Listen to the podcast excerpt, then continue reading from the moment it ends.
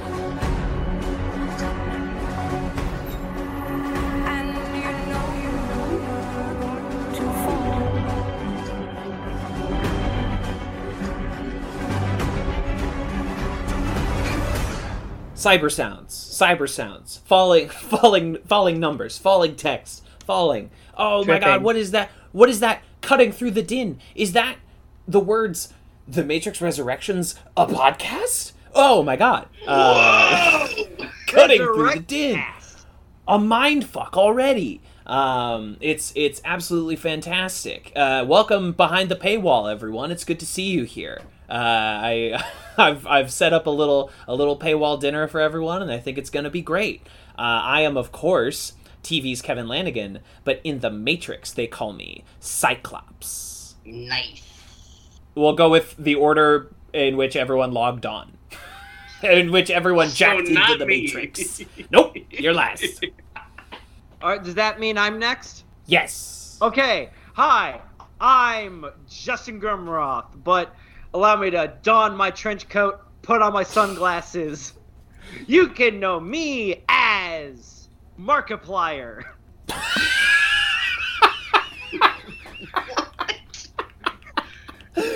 You can call me PewDiePie in the Matrix. Markiplier. in the Matrix, you can call me Mr. Beast. That's beautiful. My best friends are Jacksepticeye. Oh no! Oh no! Cancelled. Oh damn! I, you know, canceled actually not a bad Matrix name or That's cancel. actually- That's actually not bad. Cancel. Abort. It's a canceller. Yeah. Case sensitive. Task manager. Clippy. The Matrix I have known as Clippy. Clippy should be the next operator. I see you're trying to jack into the Matrix. Would you like help with that?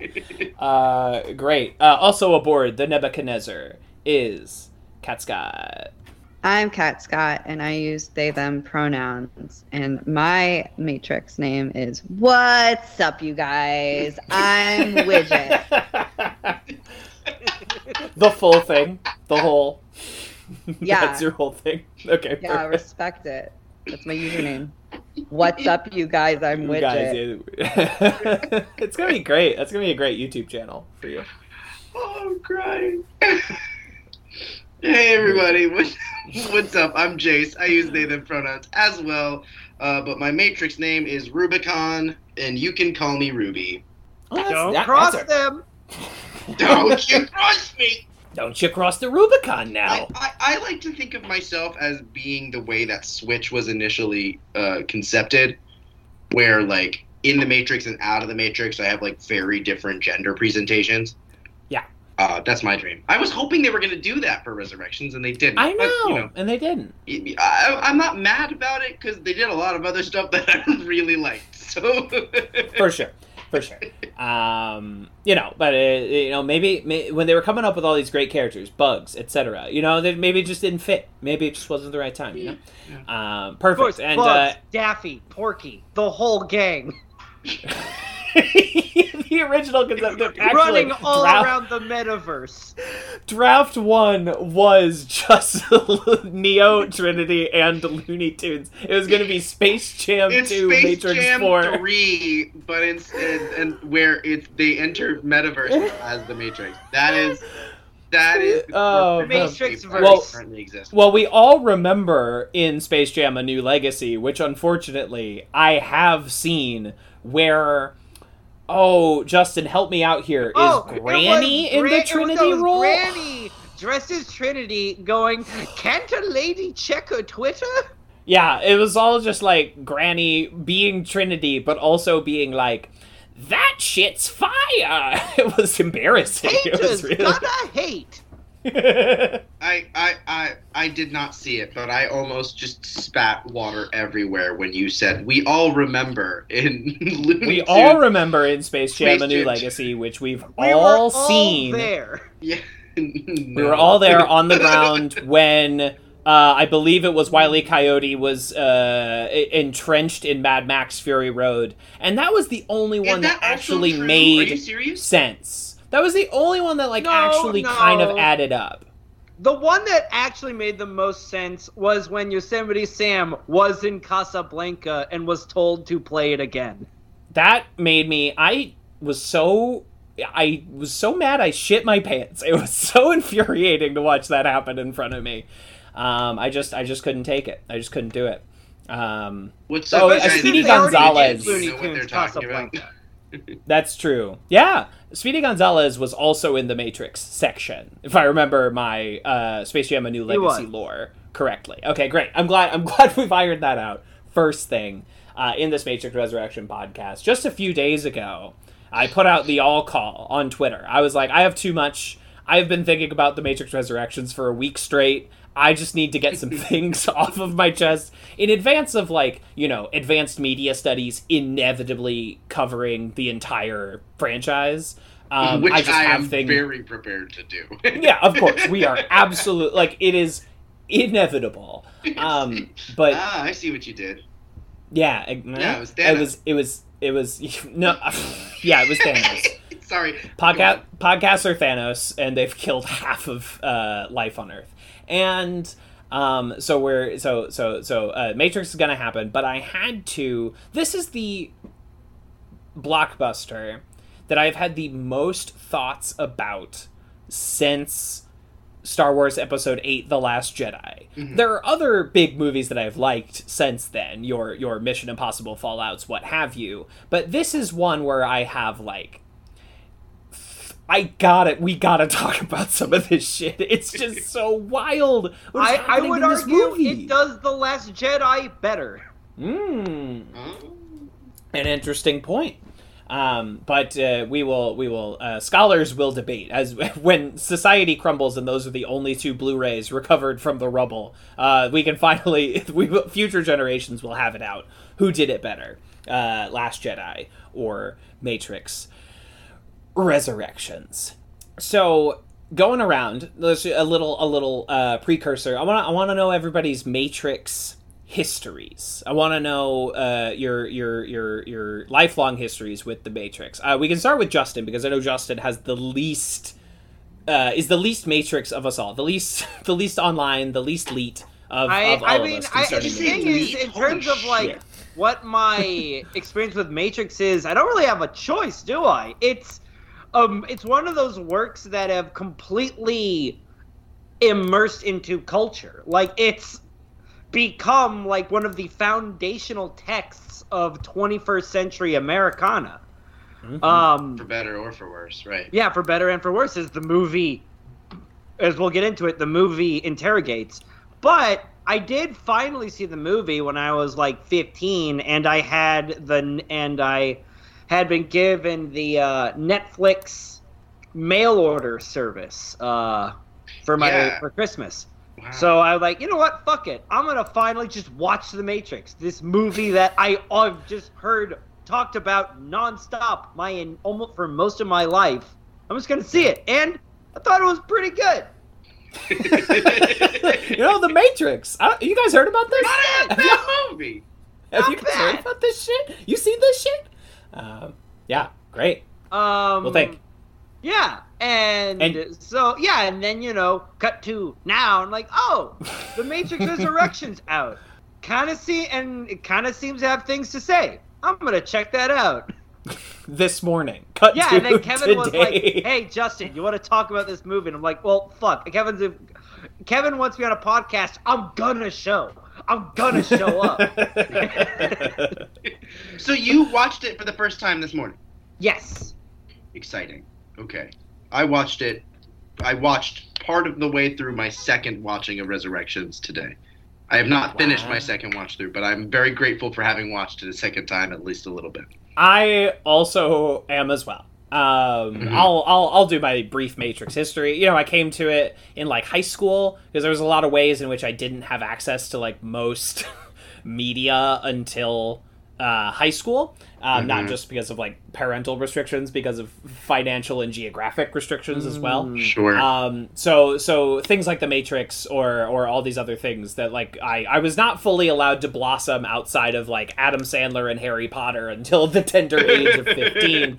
Uh, so the Matrix, you know, obviously came in, and then I did not come to the sequels until very recently. Uh, honestly, it's entirely possible that I did not watch them all the way through until a couple weeks ago. Like all the way through in one sitting, not like on cable at the gym. You know, like finally sat down and watched it all the way through. Um, and I have now I have now seen The Matrix Resurrections as of yesterday two two full times in theaters Um because I just I, I I I wanted to get it.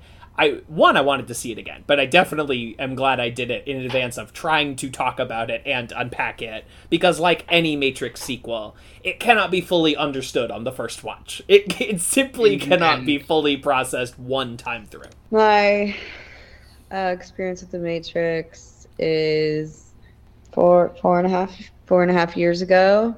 I was like, I was, I was dating a trans woman, and she was like, "Do you know the Matrix is trans?" And I was like, "What?"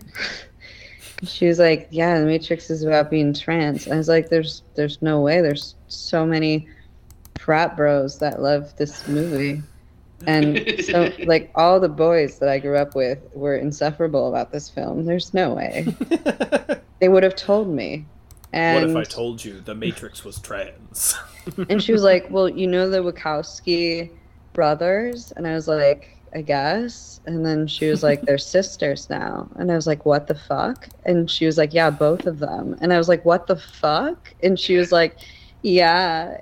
And I was like, Holy shit. And so then I was like, This is going to be an amazing film. So I started watching it and then I fell asleep. And then sure. Glowing And then- review. And then the pandemic hit and i was i was dating dear jace in this Hello. little square or in this little wave however you're processing this sound wave um, and early pandemic i think i got this was i think this was during my vhs phase right where i like Oh got my a bunch god, of you did get the Matrix on VHS. i got a bunch Yes. of vhs's As it was meant to be seen. Yeah, I got a bunch of VHSs, and I will say, I mean, the fun part was at the end where they're like, the making of the Matrix. Here's how we put all of the cameras in a circle to do the thingy that everyone references. Um, Oh. and they even did it in, in this in this Resurrection movie. bullet time. Um, when Boy, they do do they. inverse bullet time. The one thing that I don't, that I, that I wish VHSs had in retrospect are subtitles, because. Yeah.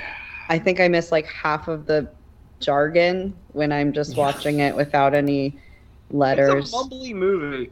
Yeah, or just like all of the tech jargon. I Also, everyone's goes over my talking in angles. Like nobody's ever being direct. They're always like, especially the sequels. It's like, do you know who? I-" It's like, who are you talking about? They're like, you know. yeah. And as an so- audience, you're like, what's going on? I, I do So respect the sequels. Assume you just finished watching the first one. Yeah. So I haven't. So I haven't seen the sequels, and then my experience with the Matrix Resurrections is I watched the first 30 minutes and live texted Jace as sort of like a live journal of my thoughts for the first 30 minutes, which is actually always the part that I like most in action movies like this. Hmm. It's always the first 30 that The first act. the first act and then for some reason once it hits like the the double climax of like the first fight and then and then the how do we get better and then the second fight that's usually when i fall asleep um so right now i'm at 109 So, and like it's, halfway through. Yeah. No not even because it's two and a half hours we got them credits Once though. we hit the all is lost moment, so have I. yeah I'm, and then i come back during dark night of the soul because i'm like i'm sad too and then i Yeah. watch that For sure. Yeah, once we get to the promise of the premise, I'm like, I'm out. You know, you promised Wait, me and Dark you Knight fulfilled of the that Soul, promise. promise of the premise. What are these things you're saying? these are these are like Read a script screenwriting- writing book. yeah, these are screenwriting um, terms for like the narrative arc of like a hero's journey, Um, but when it's broken down into beats, and then um, there's like there's one like methodology of it called Blake Snyder's beat beat sheets, and it breaks down like the gold golden fleece and the buddy cop Hmm. one and the or buddy love is Yeah. what they The call it. The man behind such great films as Blank Check. Yeah, exactly. oh We've my read the book. god. Take And it. all of he my has, like, two screenwriting actually advice from produced him. movies, right? Yeah, and he's not alive anymore, but everyone Oh. uses him as a reference point. Yeah. I don't I mean, you know, take it take any screenwriting book for as much as it's worth. Use it or don't. There's plenty of great movies that use I them and plenty that don't. one. Mhm. I wouldn't recommend it. You know, you know how I movies just work. quit when they when, I, when they do a title drop because I assume the movie's over. Because I've only seen Christopher Nolan movies, so I Yeah. think when the title comes up, the movie is over. Um, that's his. That's his signature move. Um, so great. So we are all we're all big Matrix heads. Well, I haven't we love the spent my Matrix. history of. Oh, you haven't? I'm sorry. I have not. ahead. Yeah. That's totally. I'm sorry. Um, I did not see The Matrix until much later in my life. Did you watch? Did you watch it with me during the pandemic? I think I had I had seen it before then. I had seen it before watching it, especially on VHS, because I too was aware of the trans narrative involved in it, and I've made references to specifically the transness of the Matrix in other scripts that I've written. I mean, those some of the those moments may have been cut afterward, but still, they were things that I actively wrote about. No, I my first experience with the Matrix was seeing it in clips whenever we would go to Best Buy. Um, because it was I mean, always up. show we would enough. walk into True. Best Buy, and then the An parents are going to impossible buy God knows make. what. It's too expensive for me to even give a shit about. So I go to the little studio room that they have in the corner when you first walk in, and I sit my ass in a chair and I watch a bunch of shit go bang boom, and I have no idea what's happening, but it's very cool looking. Bang boom. Yeah, that was my relationship with both the Matrix and all of the Star Wars movies for most of my life. And then I want to say I was in college when I watched The Matrix for the first time. I actually don't remember when I watched it for the first time, but I watched it and I went, that was fucking cool. I'm going to go watch the other two. So then I watched the other two and then I had seen all three. And I was like, that was fun. That was cool. I liked the first one better than the other two, but you know, that's the way that that works. They made a really cool movie, and they were and people went franchise the fuck out of it, and they went okay, cool. So let's make two movies and a video game all in one year. Yeah, great, Mhm. Awesome. Oh, Um, cool. Actually, and also an animated movie, And and, an also animated another video game. Right. Uh, yeah. Right. All, just so Basically, within so- 12 months of, of each other. Also ridiculous. constant, constantly highlight how much we don't want to do this, and like how much we feel this whole thing is unnecessary. Right. I mean, well, you know, I mean, talk, well, I mean, I think it's pretty clear from the jump that the Wachowskis knew that this was not being respected as what they had initially meant it to be or thought it could have been. Anyway, we'll get into that. So I had Mhm. seen, so I watched the original trilogy at some point, probably while I was in college or shortly thereafter, um, and I liked it. But it wasn't something that I was watching a whole lot. But I was like, I like it. It's cool. It's fun for me to know. I liked the Wachowskis. I liked how they went on to go and do Sense Eight, which was a very fun time for me. Season one was really, really, really, really good. Season two was also quite good, and then it got canned for no good reason. And then Netflix people freaked out. Uh, people freaked out at Netflix, and then they said, "Fine, we'll make a movie." They did a whole Firefly situation um, to wrap it up. So that was kind of how I got even more into the Wachowski sisters, because at that point they were completely out and they were working Yes. Yeah. like out in the industry as well. Very, very exciting, very cool stuff. Uh, and then I knew that Resurrections was coming out on HBO Max as well as in movie theaters, and I went, wait a minute, HBO Max is going to have all four Matrix movies all on the same time. I'm gonna do myself a little marathon. So it's the week leading up to Christmas, and I'm Jewish and I live in New York, and and what, what so you that get a big heaping pile of Chinese food. And Watch the Matrix. Yeah. Also, well, Of course, what else do you do on Christmas? Also, Omicron, so everybody's at home and doing that. So Yeah, I reach right. out. I was like, "Who wants to, you know, binge watch The Matrix with me?" And I reach out to my web friend, and we got on Facetime, and they're like, "Yeah, let's do it." I said, "Awesome." They're like, "But I'm not free until the 26th." I said, "Okay, fine." So over the course of the two days of like the 23rd and the 24th, over those two days, I watched all three movies, just kind of to kind of go through it. And then on the 26th, I FaceTimed my friend for six hours and watched all three of the original trilogy back to back. So I had seen the trilogy twice in four days before Oh. I started watching Resurrection. Oh Which was- God. Wild, because it deeply informed the lens that I went in with it. And I watched it. And at, to be fair, also at this point, I started my first watch at like mid midnight. And the way that this movie starts off is, you know, aside from the fact that it's almost a direct parallel to the first Matrix movie, Mhm. in that it's also like if you don't know what's happening, you don't know what the fuck is happening. It's it's nonsense. It's based. And I was like, what's Yeah. happening? And by the end, I was like, that was cool. I, I'm pretty sure I enjoyed that. And then I started doing a little bit of a rewatch today as uh, Kat started giving me their live journal, and I was like, oh, See, I, that, that's interesting because I went into this having not Right, it's, it's seen widget. any Widget, sorry. of the Matrix. what's up, you guys? for Forever. but I, I feel like the advantage this Matrix Four has is that you don't need to have seen Matrix two or three, no, or even much of one to really get it. Like you can Much have like the osmosized understanding of the Matrix to follow it. I think that's true, and it, but at the same time, it also does not throw out the the Matrix sequels, which like no, it an an alternative version of this movie. in, in, integrates it into it. yeah, exactly. Like an alternative version of this movie, not directed by Lana Wachowski, could have very easily been that sequel thing that annoys me, where they're like, "We're making a sequel only to the one that everyone likes. We're not making a sequel to the other ones. We're going to ignore those because we Right. all agree they suck, right?" Which I I despise. I I don't. I hate that in Like at, Franchise like X-Men. Apocalypse. No, they leaned into a Boldly really saying theme, which is the idea of always like the rem- the memory of how things have happened, right?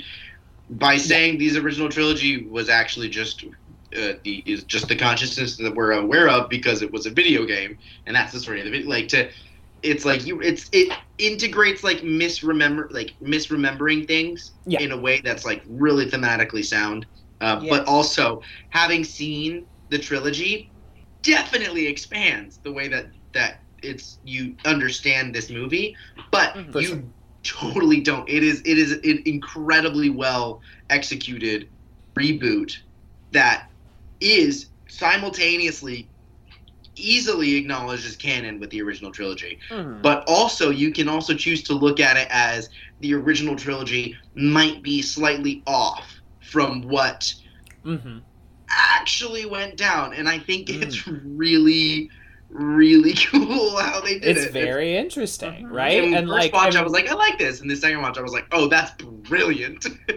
yeah. Right. Absolutely. And the the I mean the the backstory of this movie, like the back the the real world meta backstory of this Meat movie space. is Meat Space is exactly what unfurls in this film where Meat Warner Space. Brothers uh our reality, Jace, Oh, you and me, Space. we live in Mhm. Meat Space. Mhm. Um the the is exactly what unfolds here where Warner Brothers is like we're making another Matrix without with or without we can you we can make it with you, but we're going to do it. And it seemed as if perhaps I mean certainly Lily was not interested, but I my well the lily's impression kind of that taken I a bit of a a step back sabbatical, right. recently in any way from my understanding Absolutely. It seems like, and honestly, exactly what has happened recently with with Ethan Coen as well, where it's like, I think I'm done making films, and the other sibling is like, I think I'm not, and I think that's okay, and we can Yeah. keep making things, you know, now. I mean, now Lily. I believe Lily was still involved a little bit in this, but I but For sure. in a significantly smaller Effect. I effect. would be surprised honestly- if they didn't I think, call. it's an, I think it's an executive production position. Right. Yeah, no, I Um, mean, look, if- if there's also probably how much of it is just Lana. When I asked my sister, whenever I had anything that I Yeah. wanted to work through, so like, I mean, Lily's. Ah. It's definitely not devoid of Lily's input. You know, like it's Mhm. she's still very clearly like she's the other. She's the co-creator of the Matrix. Like you know, Absolutely. Right, and we get we get very clearly the the thoughts of Lana Wachowski on anyone making a Matrix that is not Yeah. Lana or Lily Wachowski, right? Like she she makes what- her thoughts very what well La- known in this this is picture. what Lana Wachowski thinks about the Matrix now. Yes, and and I love that this the uh, incredible you know one of the all time like action directors is Mm. now coming back to the thing that gave them a lifelong blank check to essentially continue to make whatever, Whatever the movie they they they so chose regardless of how well the previous movie did you know so and i i so respect how much from the very beginning post matrix the wachowskis have refused to simply give us what we think we want from them no, they have as Mhm. going back to even their second movie following the matrix matrix reloaded just giving us not what we are expecting from a sequel Oh, to the- the matrix how trans then- of them, honestly though. Like literally, Honestly. just to be to, to consistently and effectively subvert expectation, N- and Yeah. also not in a way of being like because you because because fuck you. It's it's because it's like no, like I actually have Right. something to say here. Yeah. Like when you exactly go back and forth between you know the idea of prophecy and chosenness and all that stuff Mhm. and you, you waffle back and forth enough until it actually doesn't mean anything because that's the whole point that we were trying to make in the first one but you took us Right. too seriously yeah. i think like yeah i just i love and and how much she The resents movie anyone trying destroys to the tell concept her of there being Matrix sequels. that's true. And and It immediately I- this- renders itself redundant.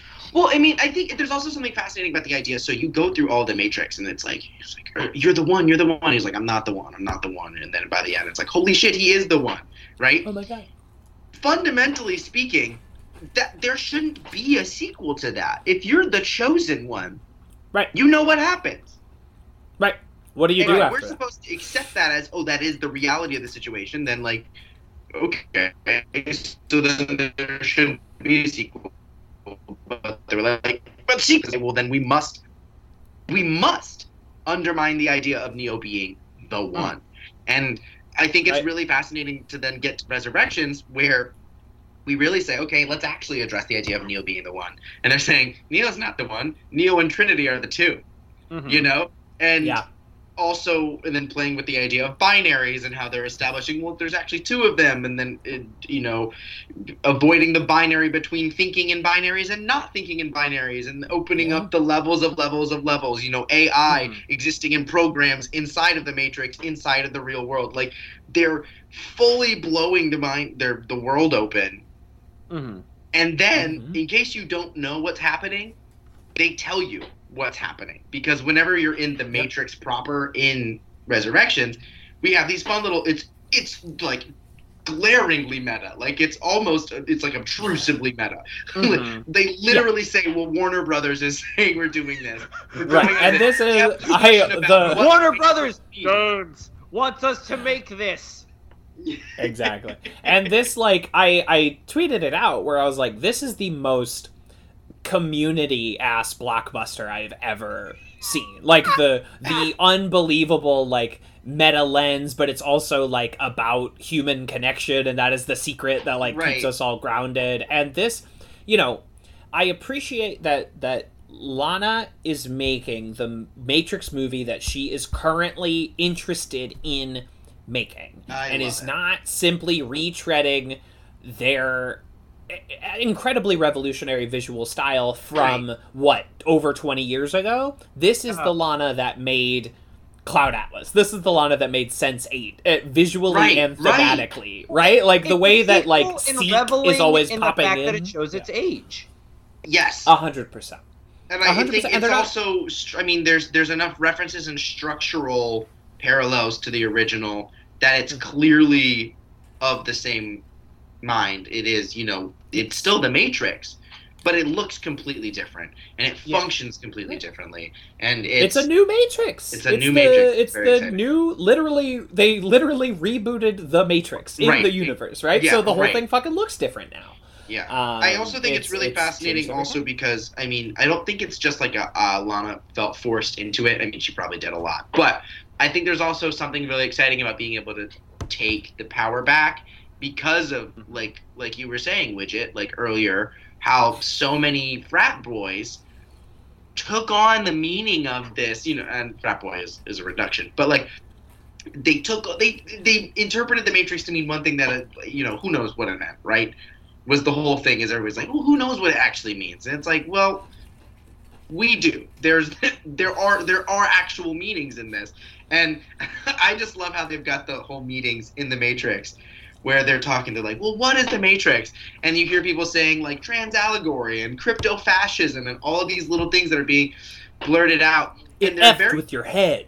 and it effed with your gray space and the thing is it's like Wait, did someone say trans allegory in the movie? I missed it. there's there is somebody does bring up trans um trans politics or trans uh trans Mhm. something like they they Yeah, explicitly mention I philosophically the transness of it yeah that's the uh-huh. other thing about hbo matrix resurrections thank god because pause and rewind is just oh it's so useful for Yeah, this oh wait, boy, I wonder how Lana Wachowski feels about working in a writer's room with millennials. yeah, I wonder. I'm. You know, do we think that this these brainstorming sessions from this movie are are based on real? Hmm, that's interesting. See, Yeah, I the Can I thing that's so fun about it is to me, I didn't get that. That didn't read to me as as the as Lana being like "Ah, fucking millennials. To me, that read "Ah, fucking corporate board meetings, right? See, Like, I think no, but I feel like it's both because Well, yeah, because I mean, the millennial, the, the Like, internalization they of show all capitalism the as writers demonstrated by on the their technological generation. You know, all the time, but they're also constantly repeating themselves in just very vapid readings of the text. that to me though, that is corporate jargon. It's how do we take something artistic and try and describe it in clinical bottom line terms? Not for nothing, not to get meta on this podcast, but that is also at least half of millennial produced media is Yeah. at least surface level interpretations of the media they consume. Do you think When that? Remember, I'm- we're the nostalgia critic generation. oh, oh, oh, For better oh. and for worse, I don't know. That's what true. that that is Widget what is we trying grew to- up consuming. If not nostalgia critic, irate gamer, angry video game nerd, the spoony Yeah. bard, etc. I don't know any That's of these true. things. I think I'm slightly too close to a zoomer. That's okay. Widget, you were trying to speak. Yes, so many excuse- times. It's okay. Um, I don't even remember what the important thought was, but I was saying to Jace that um, uh, that I don't know if you've seen Tick Tick Boom yet, but sometimes when I'm depressed slash dissociated, I consume incredible amounts of media, and then I start to find motifs between them. And so in Tick Tick Boom, um, they have the same corporate brainstorming session. And only a few nights ago, I was like, actually, I do want to sell my soul and be a brainstorming marketing mm. room person. So when we were watching, when that scene came up again, it was another reminder where I was like, how do I get into that room? How do I get paid to do this? I want to free associate so bad. My improv like skill, like oh my god, I could get paid to just free associate, and people would give me a nice pat on the back. And to see it Ah. affirmed twice in two new pieces of media, I was like, it's a sign. And then the other, We want to be the necess- name guys in Hudsucker Proxy. yeah, that's like one of Kevin's favorites, and I The can't- Daddy O. Yeah. Hudsucker exactly. prospect. What is this? Hudsucker oh, it's Proxy. like the least um, profitable uh, Coen brother Prospect movie. yeah. It's Um, uh, it's a it's a wonderful film about the man that invents the hula hoop, and it's just one of my favorite uh, movies of all time. Anyway, The Widget, other continue. motif that I found that isn't related to Matrix Resurrections, but we get tangential here. Also, I can only be here for 31 minutes, so I'm gonna pop in whenever I need to. um, is the I okay? So motif one is brain tor- corporate brainstorming sessions where you get to free associate and get pats on the back for free associating. I want that job. Motif number two is white men having an existential crisis about turning 30 and making really good stressed out art about it. Tick Tick Boom opens with a Mhm. song called Turning 19 Turning 30 in 1990 and then Bo Burnham releases Yes. his inside and both come out in the same year and i'm just like what's happening is this like vampires in 2008 again i love to build little conspiracies Well, when no, it's consuming now is when millennials are the latest of the like the later of the millennials are really turning 30. yeah. Yeah, it- they're the predominant workforce. yeah it, middle millennials are 30 Yeah. The elders have been 30 for a number of years now. And they stay 30. It's crazy. for now, they only stay 30 for now. Burnout. i allegedly just turned 27 but i've been telling people that i would like to be 25 twice because i lost it in the pandemic so i'm technically I can't even I can't even handle that because that's so real. Ugh. We're, we're all just gonna be like Miss Piggy and just say like we've been like 25 for the next like decade. yeah. I that. Honestly, I my life model, Miss Piggy, I would be honored to follow in in her footsteps. Yeah, She's- trans icon Miss Piggy. she full knows circle, kung fu. Yeah, she is a trailblazer. Speaking Uh, of honestly. kung fu, Matrix Resurrections sure has a lot of cool fight scenes.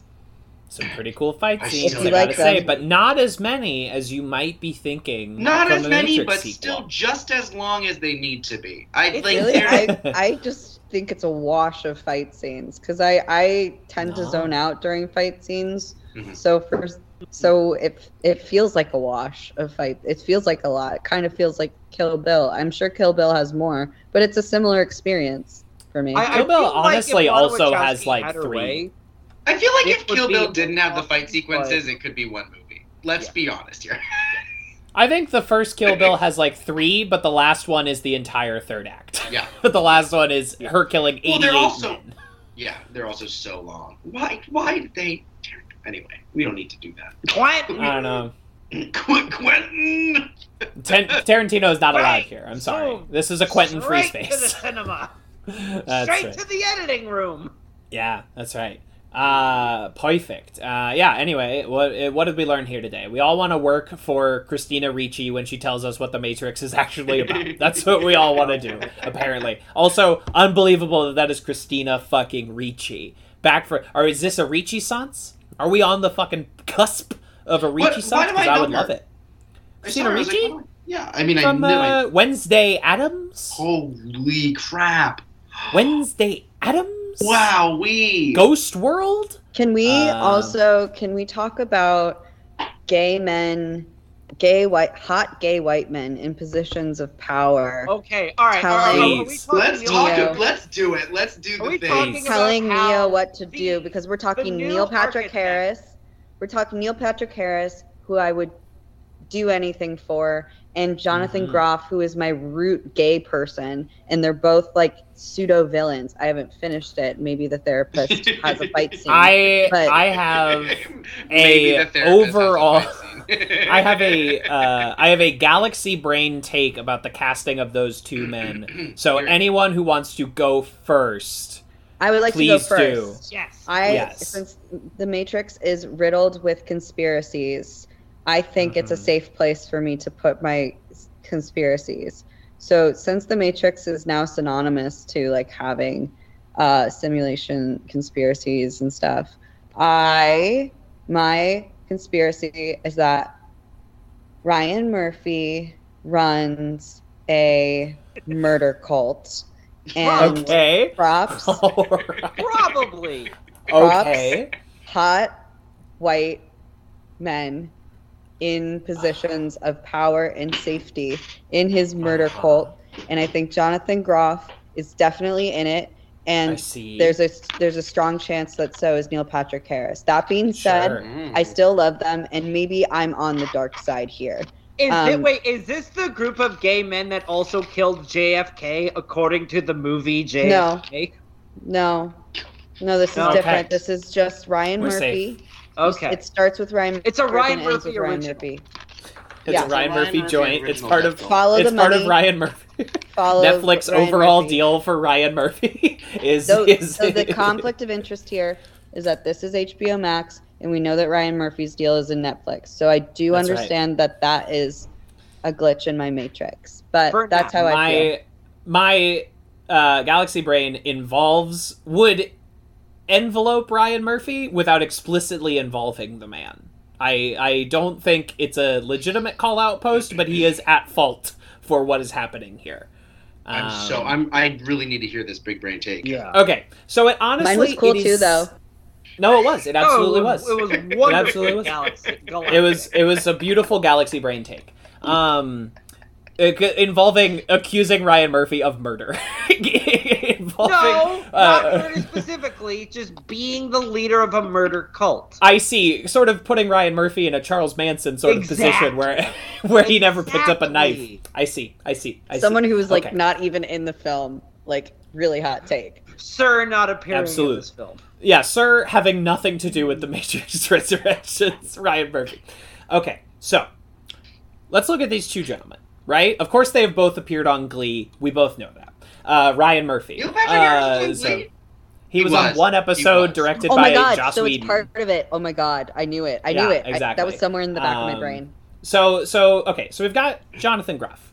We have Naturally. Neil Patrick Harris. Naturally. Two of the still I think very few openly gay male actors in Hollywood. There's still a, a very scant amount of them, and I think there are some, of course, some closet cases, uh, but uh, that that there are you know legitimate cases of people not coming out because it will impact your career. Um, it it yeah. still it still does, right? You can't get a job as a, a leading man or a romantic lead if you are an openly gay man.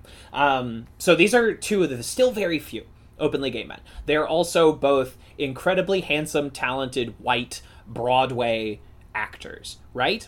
And I think that the that and and and they are here both playing essentially recast versions of very iconic performances from the original trilogy because you have Jonathan Groff playing Smith, uh, sort of the the Hugo Weaving stand-in in this film, and you have Neil Patrick Harris taking over for the architect, right?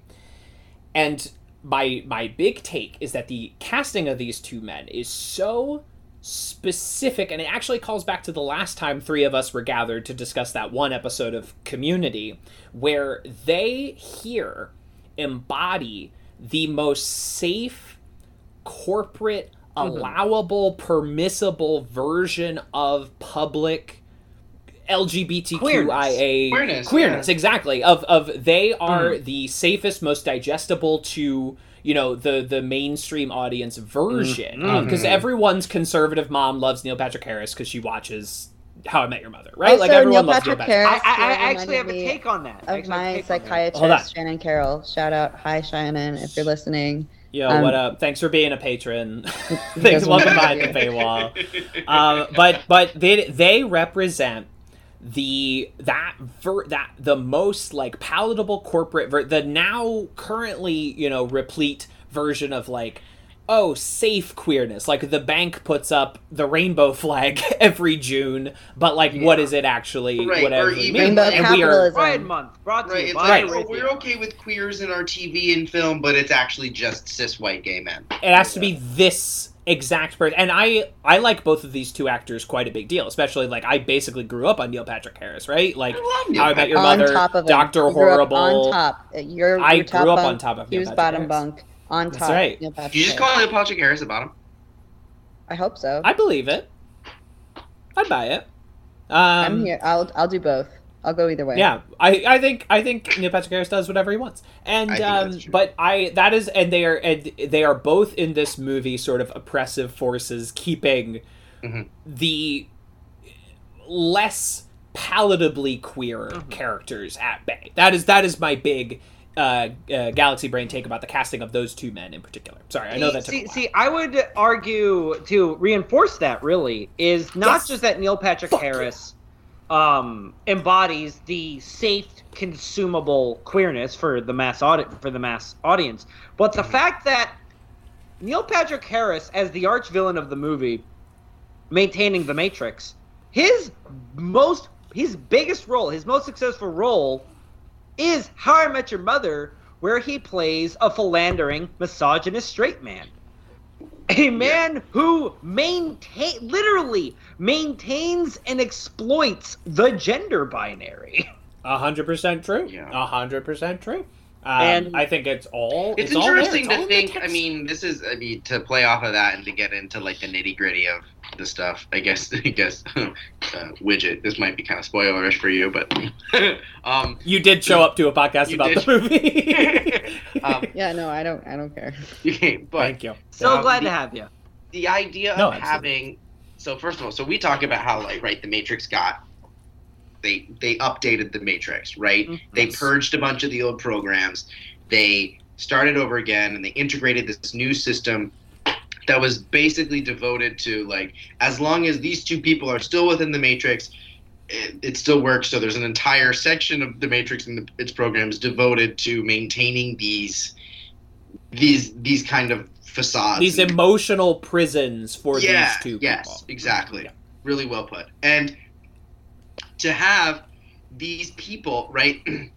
the, the- when we look at these old movies, right? We've got the architect and we've got Mr. Smith, and we've mm-hmm. got Smith and the architect, and they are these forces that are trying to keep them in in in the prison through aggressive means, right? We're saying, Yes. hey, look it's it's a deeply cis lens it's a deeply mas- Mm-hmm. toxic masculine lens of the way that this this world exists and it functions Mhm. right and those themes to be clear were exacerbated drastically in the sequels but it is still present in the first ones naturally because that's the way that they worked it in to then have in this reality the matrix be represented and have the systems that keep neo in check still be these two cis white guys, right? But instead Mhm. of using violent means, their predominant methodology is through emotional manipulation. Mm. And Gaslighting. We are being gaslit so hard at the beginning of this movie. It's it's a huge comment on gaslighting, um, but also it's they're immediately subverting the way that violence is perpetuated. We're saying, hey, look, violence. It's and also importantly Mm. saying, look, if we're gonna lean into this, like I can't just as a trans woman make. Here's the other thing: Lana Wachowski as a trans woman could not have put straight cis white dudes as the villains without being vilified herself as peeking aside. That's just a lens that couldn't have happened. And in Yep. putting these queer people in it, she it's it's another explicit defiance of binaries, and this really resonated for me on this second watch when I when you when there's the scene with uh, Neo and Trinity in the coffee shop, right? Mhm.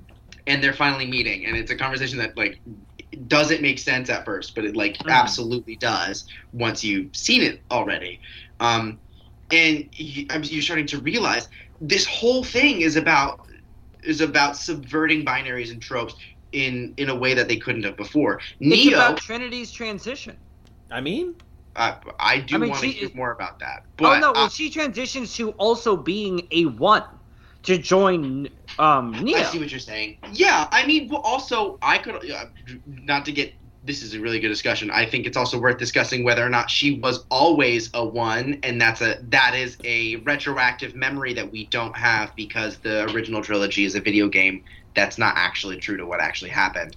But the, what I was realizing was that we are introduced with Neo and Trinity, who is in the Matrix. Neo is a. Tell me if this makes sense because I don't know any of these in real life. A mm, presumably multimillionaire slash billionaire uh, Mhm. video game mogul man who has a therapist. He's the guy who he's the guy who did like Spore and like in the Fable Oh, games. But he Oh has a therapist. This is a man who has. This is a man Or like who, Peter- yeah, who has Peter a Molyneux. relationship, a He's functioning Peter and good Molyneux. relationship, supposedly with his therapist, which is not something we've seen, which is not demonstrated Sure. like ever. Yeah, we, And we never see that from Randy Pitchford. We From a never man. see It's that usually from like the Sid women say, "Oh, I go to therapy and I do this if you even talk about it. And then we juxtapose that with Tiffany Trinity, who doesn't have a therapist, instead builds motorcycles. They No, like but she every is, as trope of says, emotional resolve film. and dealing with these issues has been and I hesitate to use this, but has been gender flipped, right?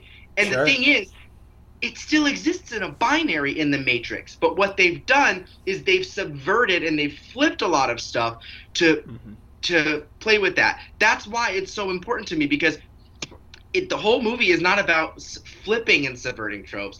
It's removing yourself from the binary that's present, right? It's Yeah. not oh, a bunch of straight white dudes are now fighting me. It's and then it switches to a bunch of gays are emotionally manipulating me. And it's like Yeah. there that's still a binary. And then when you when you're no longer in the matrix now after it, now we're in a world where we've got uh, programs and synthients and humans, you know, all dealing with stuff, and aliens are fighting al- It's not aliens. What aliens? Robot. Uh, Machine. Robots are fighting robots. Machines are fighting synthients, and machines, you know, blah blah blah. You know, we've got different. Like it's it's far more expansive than that. Also, I'm pretty sure all the people outside of the Matrix, by the way, are like all people from Sense8. I'm pretty sure all Oh, of them are bisexual, Yeah. and they visually explore that too Mhm. to, to remove sexuality even from the binary outside of it. It's just it's like it's a fully expansive subverting and flipping and under undoing it's it's and in doing so it's it's saying you can't undo something that you've already done by going to the opposite because existing in binaries is just as harmful on either side. Well, exactly. Trinity Without isn't opposed to being a wife and a mother. She's just uh, she opposes being forced into being it. Right. Exactly. Yeah. And then they also, of course, and this is the the big brain thing that I love about it is that they also, in a really clever way, and I don't know if I have the ability to expand upon it fully yet, but in my eyes, they also specifically target the idea of treating binaries and lack of binaries as another false binary. Mm-hmm. Mhm. And without getting into like fractal brain nonsense about that, I think that that's an incredible lens that only someone with a, a trans lens and an understanding of philosophy quite like Lana Wachowski could pull off as effectively as she did. That's a you know, a claim, but I stand by it. So there, those are my thoughts. I've rambled quite a bit. But stand stand by it. I mean, this this Mhm. this I- movie warrants these kinds of discussions. Yeah. I have another motif. Um, Hit the motif. Hit it. motif. Um, so it's kind of a rant because I'm in my last 12 minutes, maybe. Um, Do it. so, okay. I am kind of. None of you have spoken to this, but for like the casual viewer, I'm really sick, I think, of um, schizophrenia being used Mm. as a trope Mhm. For plot devices and questioning reality in this way, and then convincing the person who is being diagnosed with schizophrenia and then having that, like the medicating of that, be actually a villain. Yeah. Or- literal, Yeah. just Yeah. feeding them blue pills. Yeah. yeah. And like, then also in last night in Soho, it's like, your mom was fucking crazy, so you're gonna be a spiral. And like, you have to, and I understand that for a, a narrator to be unreliable, that that is an option to take. But similarly mm-hmm. to my, I would really like to see a sober queer person in a three season TV arc that doesn't Hmm. relapse and maybe has sex and doesn't relapse. I similarly feel that way now about hallucinations and schizophrenia in horror and in action. It I understand the use of it, but I feel like I shouldn't have to have like a personal experience to someone who has schizophrenia to to access that this is a frustrating and um, overdone trope. And so I in that way I'm surprised because like for everything that the Wachowskis do in terms of subversion, um, still having it be like your mental, the treatment of your mental illness is actually gaslighting. Like that's a dangerous media thing. I totally Yeah. agree. Mm-hmm. And I don't know if I was I, if I was early in my journey of of mental illness, and I don't, I'm not diagnosed with schizophrenia, but along the other things that I've experienced, if I was watching this for the first time and I was impressionable and a teenager, I would have a lot more hesitation going to my first few therapy sessions because Mhm. after like seeing this over the holidays. So Yeah.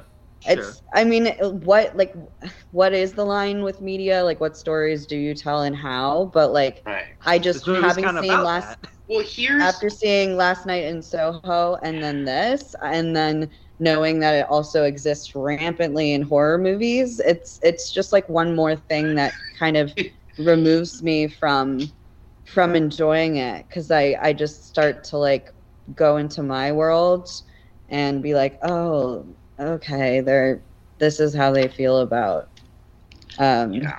mental health i don't know it's, i it's interesting because I I also after I watched it the first time also felt really uh, I'm going to use your word for this really itchy about yeah i was like trying to find a new word for triggered and i was like itchy I, I, I felt really itchy about the idea of having the therapist be the bad guy but Yeah.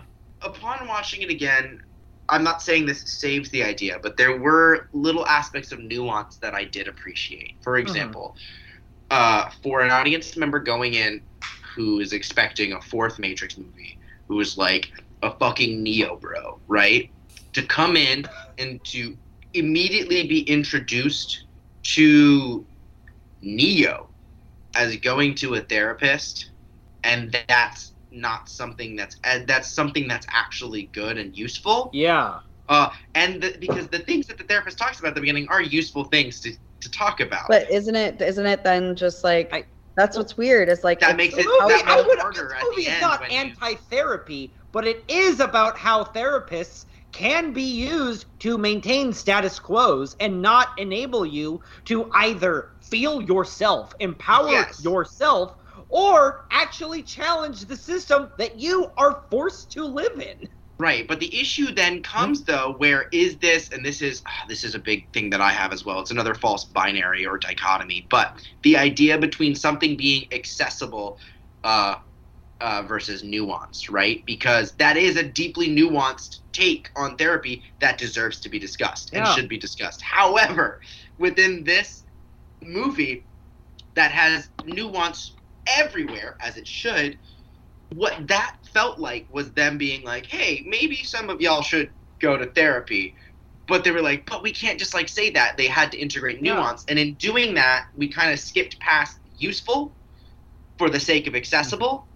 Um, and it might potentially have because I agree I agree I agree, Kat. Like there's something is about not that an like inherent necessarily an in, ne- ther- therapy like all medicine is not necessarily an inherent good it's good when it's used correctly but Right. not everyone provides the medicine correctly the sopranos Right, I think- I think the famously thing- did a whole show about that Yeah. Right, and I think it is. I think there is something to be said about the idea that this therapist is also a therapist in the Matrix, right? yeah exactly a therapist where who maintains everything the in the status quo that makes you quo. convert to the system right, rather there than you the empower reason yourself. why we're so easy. We, it's so easy for us to accept the therapist at the beginning, not knowing that this is fully the Matrix or not fully understanding that this is a Matrix, is the idea that it relies on the audience to have an open mind toward this therapist.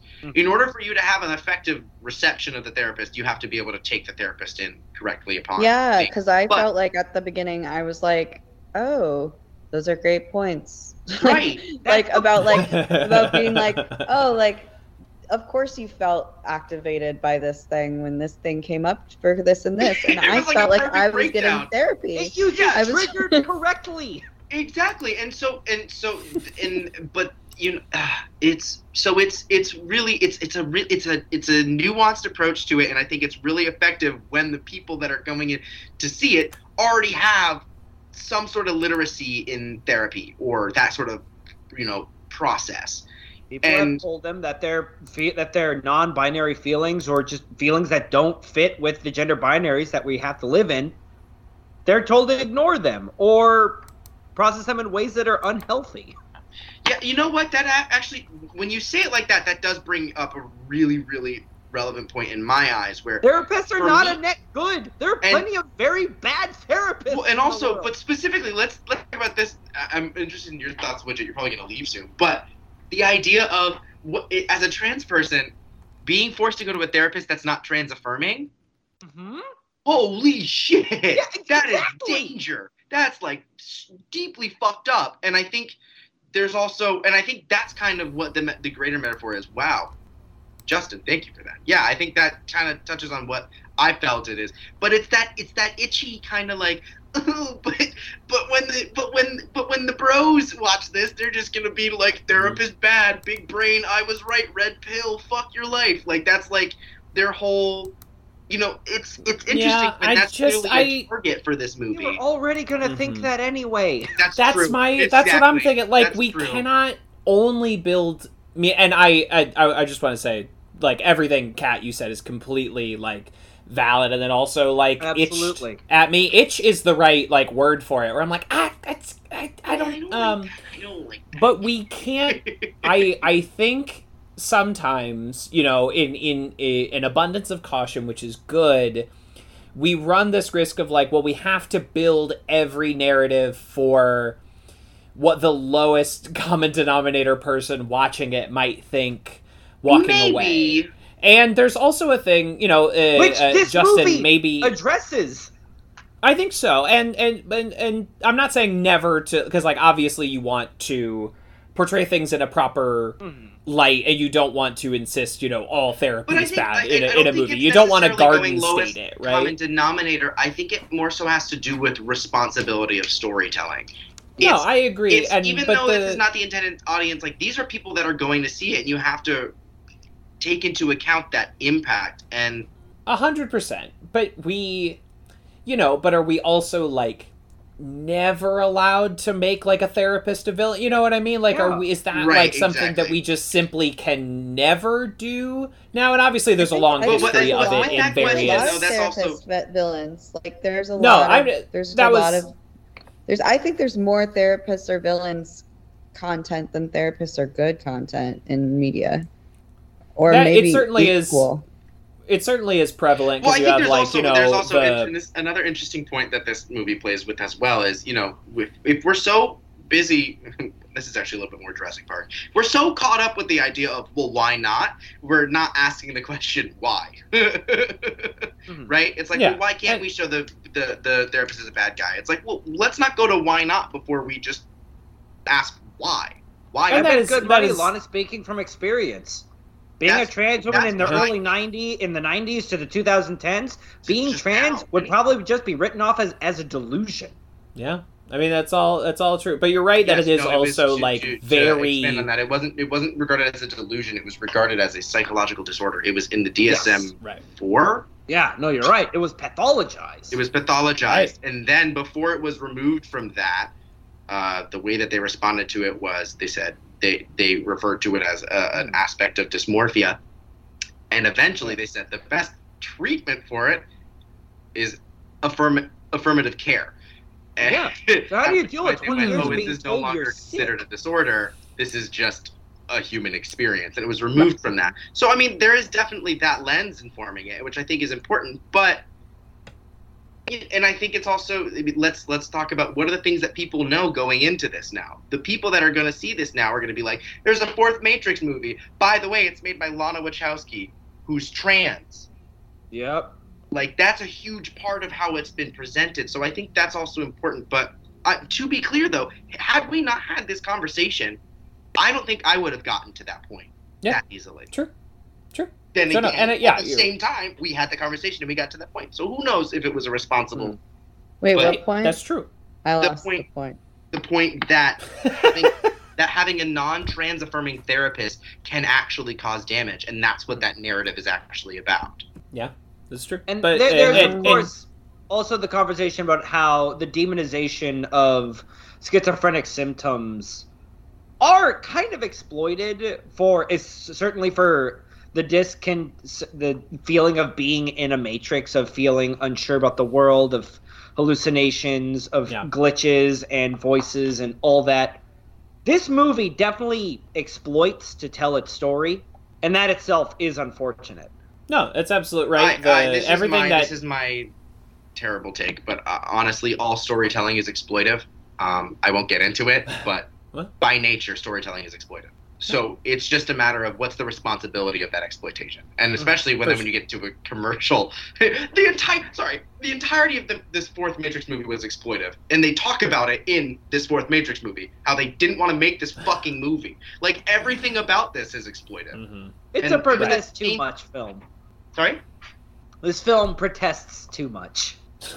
methinks, methinks not. Thanks. But yeah, but uh, also, you know, as, as much as I like bristled at it, I mean, everything that that Kat uh, widget, sorry, said was absolutely like you're you're right. It, it is the like a, the well wornest trope Oh, of like on. the Yeah. schizophrenia thing and the therapy thing. 'cause, split. you know, you have like Hannibal, or like even just a couple weeks ago when I saw Nightmare Alley, I'm like, there that was another like therapist who is being completely manipulative. I am you know, excited to see that character. though. It's really good. It's Okay. very good, but it does also track in that in that same trope. We need more Dr. Melfi's from The Sopranos in media. Is what I'm. I is also what I'm just had an awesome therapy session with Abby this morning. Shout out to Shout out Abby. Abby, number one Um, patron. So, you know, that's what I'm juxtaposing it against is like, but then there's Abby's out there where we can talk about The Bachelor and the OC, and she's not trying to like feed me a blue pill, Mm-hmm. you know? That's true. Show enough. Show enough. Yeah, I did find it a little surprising that instead of I, I was like before I even watched the movie, I was like all over Twitter and I I didn't tweet it, but I was like the red pill is estrogen. Like I wanted Yeah. to be all up in that trans allegory. And they I was a little surprised when instead of doing the red pill is estrogen, they did um the blue pill is uh, reality suppressing medication that you get from your psychiatrist. I was The like, blue pill is oh, Adderall. It's- well, let's not. I mean, yes and no, but yes, how dare you, and no, how dare you. Um, yeah, no, that's what that was, and I was like, oh, that's not the take I expected to see in this movie. It was, I don't know. I don't know. just Keanu just chugging fistfuls of blue pills. Yeah, just hand over that whole like White Which Rabbit montage where we're getting Very okay. Queen's Gambit. Very Queen's Gambit. Very, Hello, very another Queen's motif. Gambit. Yeah, very Queen's Gambit. Another like uh, show that has some dodgy uh, portrayal issues. Um, Mm. But you know, it I is- take it a is blue pill every day, and it prevents HIV. Nice. Everyone And should consider that. PrEP. They should have made that pill red. Is what I'm thinking. Yeah. They should have just dyed it a different color. The po- red pill. No, because the estrogen pills are already red or pink. So Oh shit. Uh, Uh, okay, what well, color no, we can't mix that up. always. I'm I'm being a little silly. Ignore me. HIV Don't. is the Matrix. Hmm. No, let's not do that. Ooh. Yeah, it, when No, when Kevin, when please, Smith no, no, replicates no, in cut it out the Matrix I Revolution. No, no, no. Yeah, I don't okay, like this. no, I it's don't fine. like where this is headed. Let's not do that. Nor should you. You should should not like where it's headed. Your instincts like, are correct. I hate this. Please don't.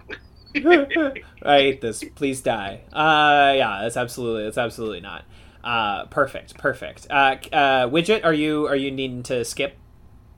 I need to skip pretty soon. I don't have an ETA yet of like when my intrusion is happening, but it's happening soon.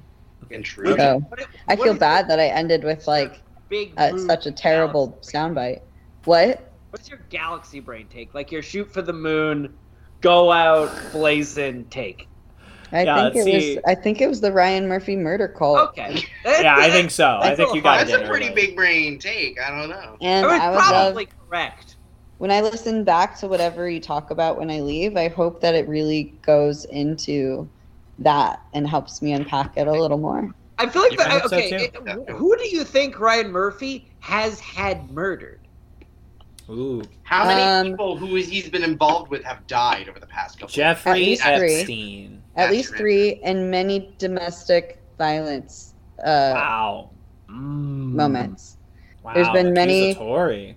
There's been quite a few, Which not between Ryan Murphy, the- but Ryan Murphy's um, uh, vessels have had many domestic violence allegations.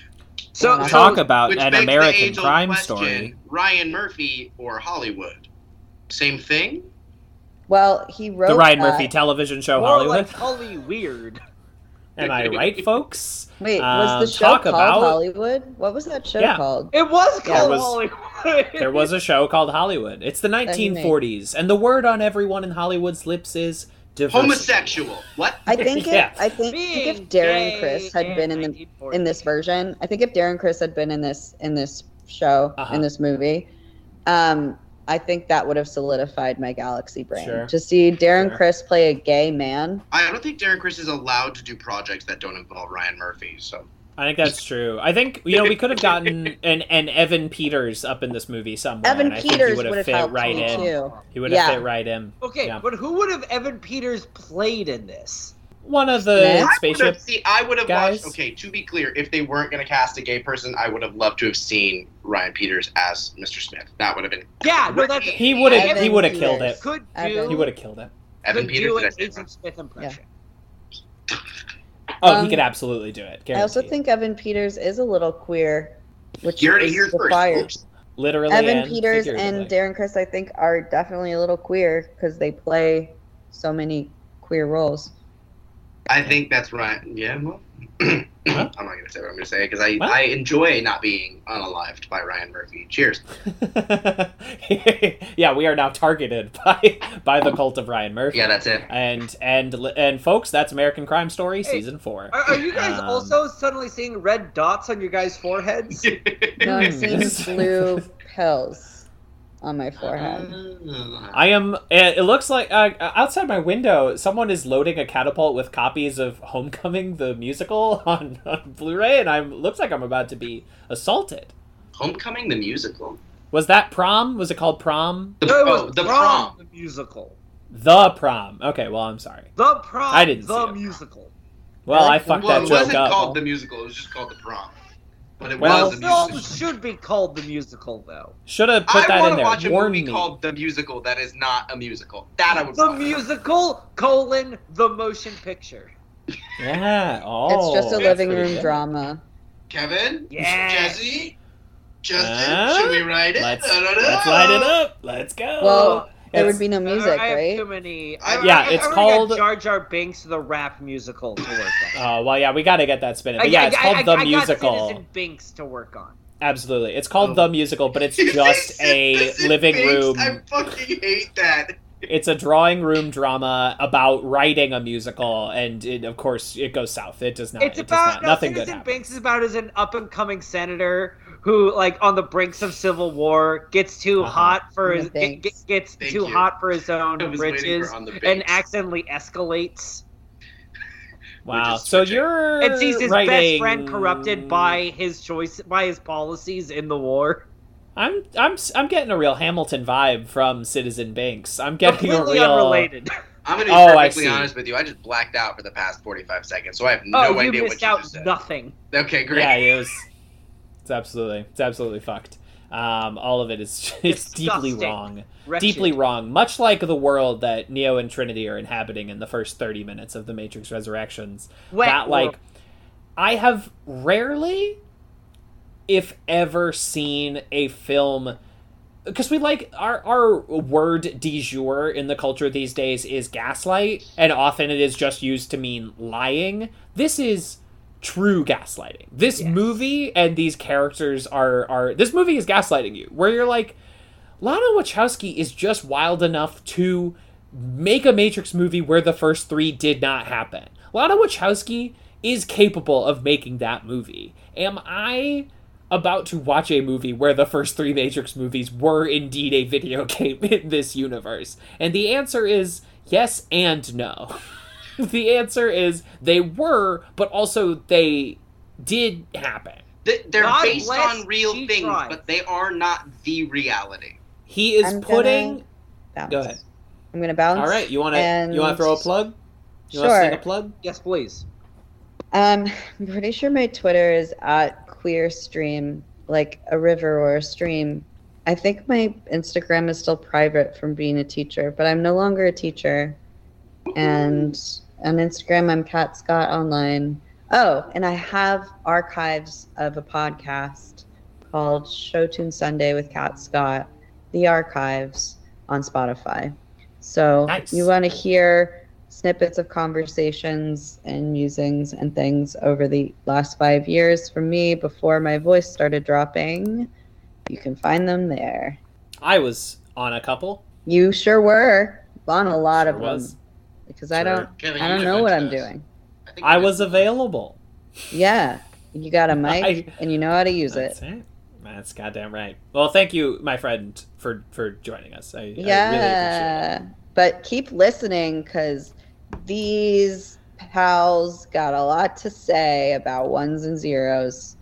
I hope you like the ending of the Matrix Resurrections whenever it is you get to see it.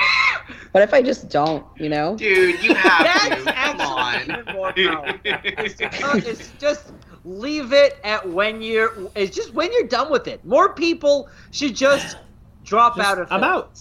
I'm out. There is no shame in quitting while you're ahead. I don't want to see what the power of the dog is. I I'm just out. like the rising action. I'll I'll say it. I like Act One. That's the I'm an Act One bitch. You're an all act through. ones person. That's Hate You a know what? I started writing, Hate I a started writing a show the other day. It's just Act One. It's and I love it. all I act love that. That's It's my it's a lot of fun. Anyway, that's my gluten free bread and vegan butter. All right, I'm gonna go. See you wonderful later. to meet you, Jesse. Bye. Bye. Bye. All right, so who's gonna start the YouTube channel where it's just Act Ones? Like we only that's show great, like, that's the first like- acts for films. well, there was also something that it. was said that I did think was really fascinating. Also, but the like the ones and zeros, right?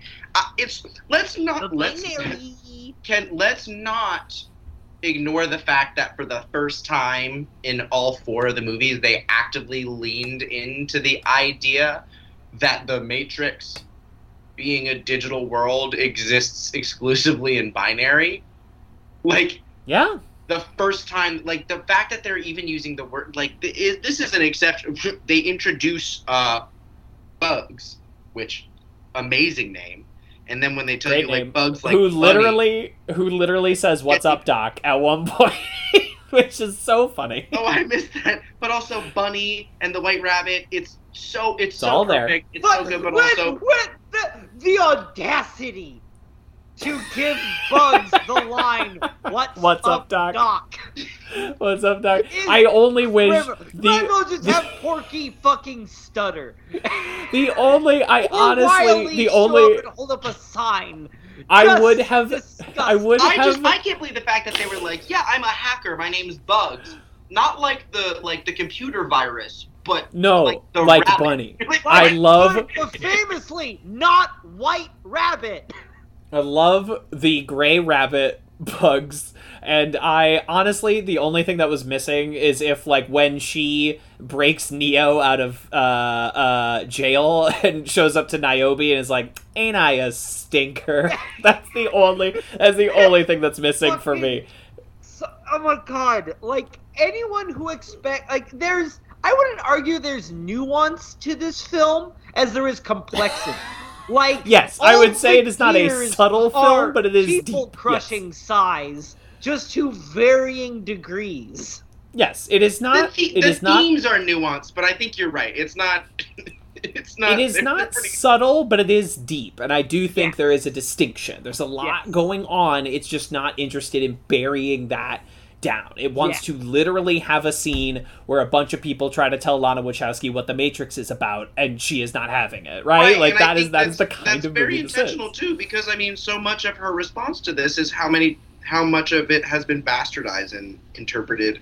Literally Absolutely. weaponized. Not, she's not And- saying like you're wrong, but she's also like, but you're definitely not right.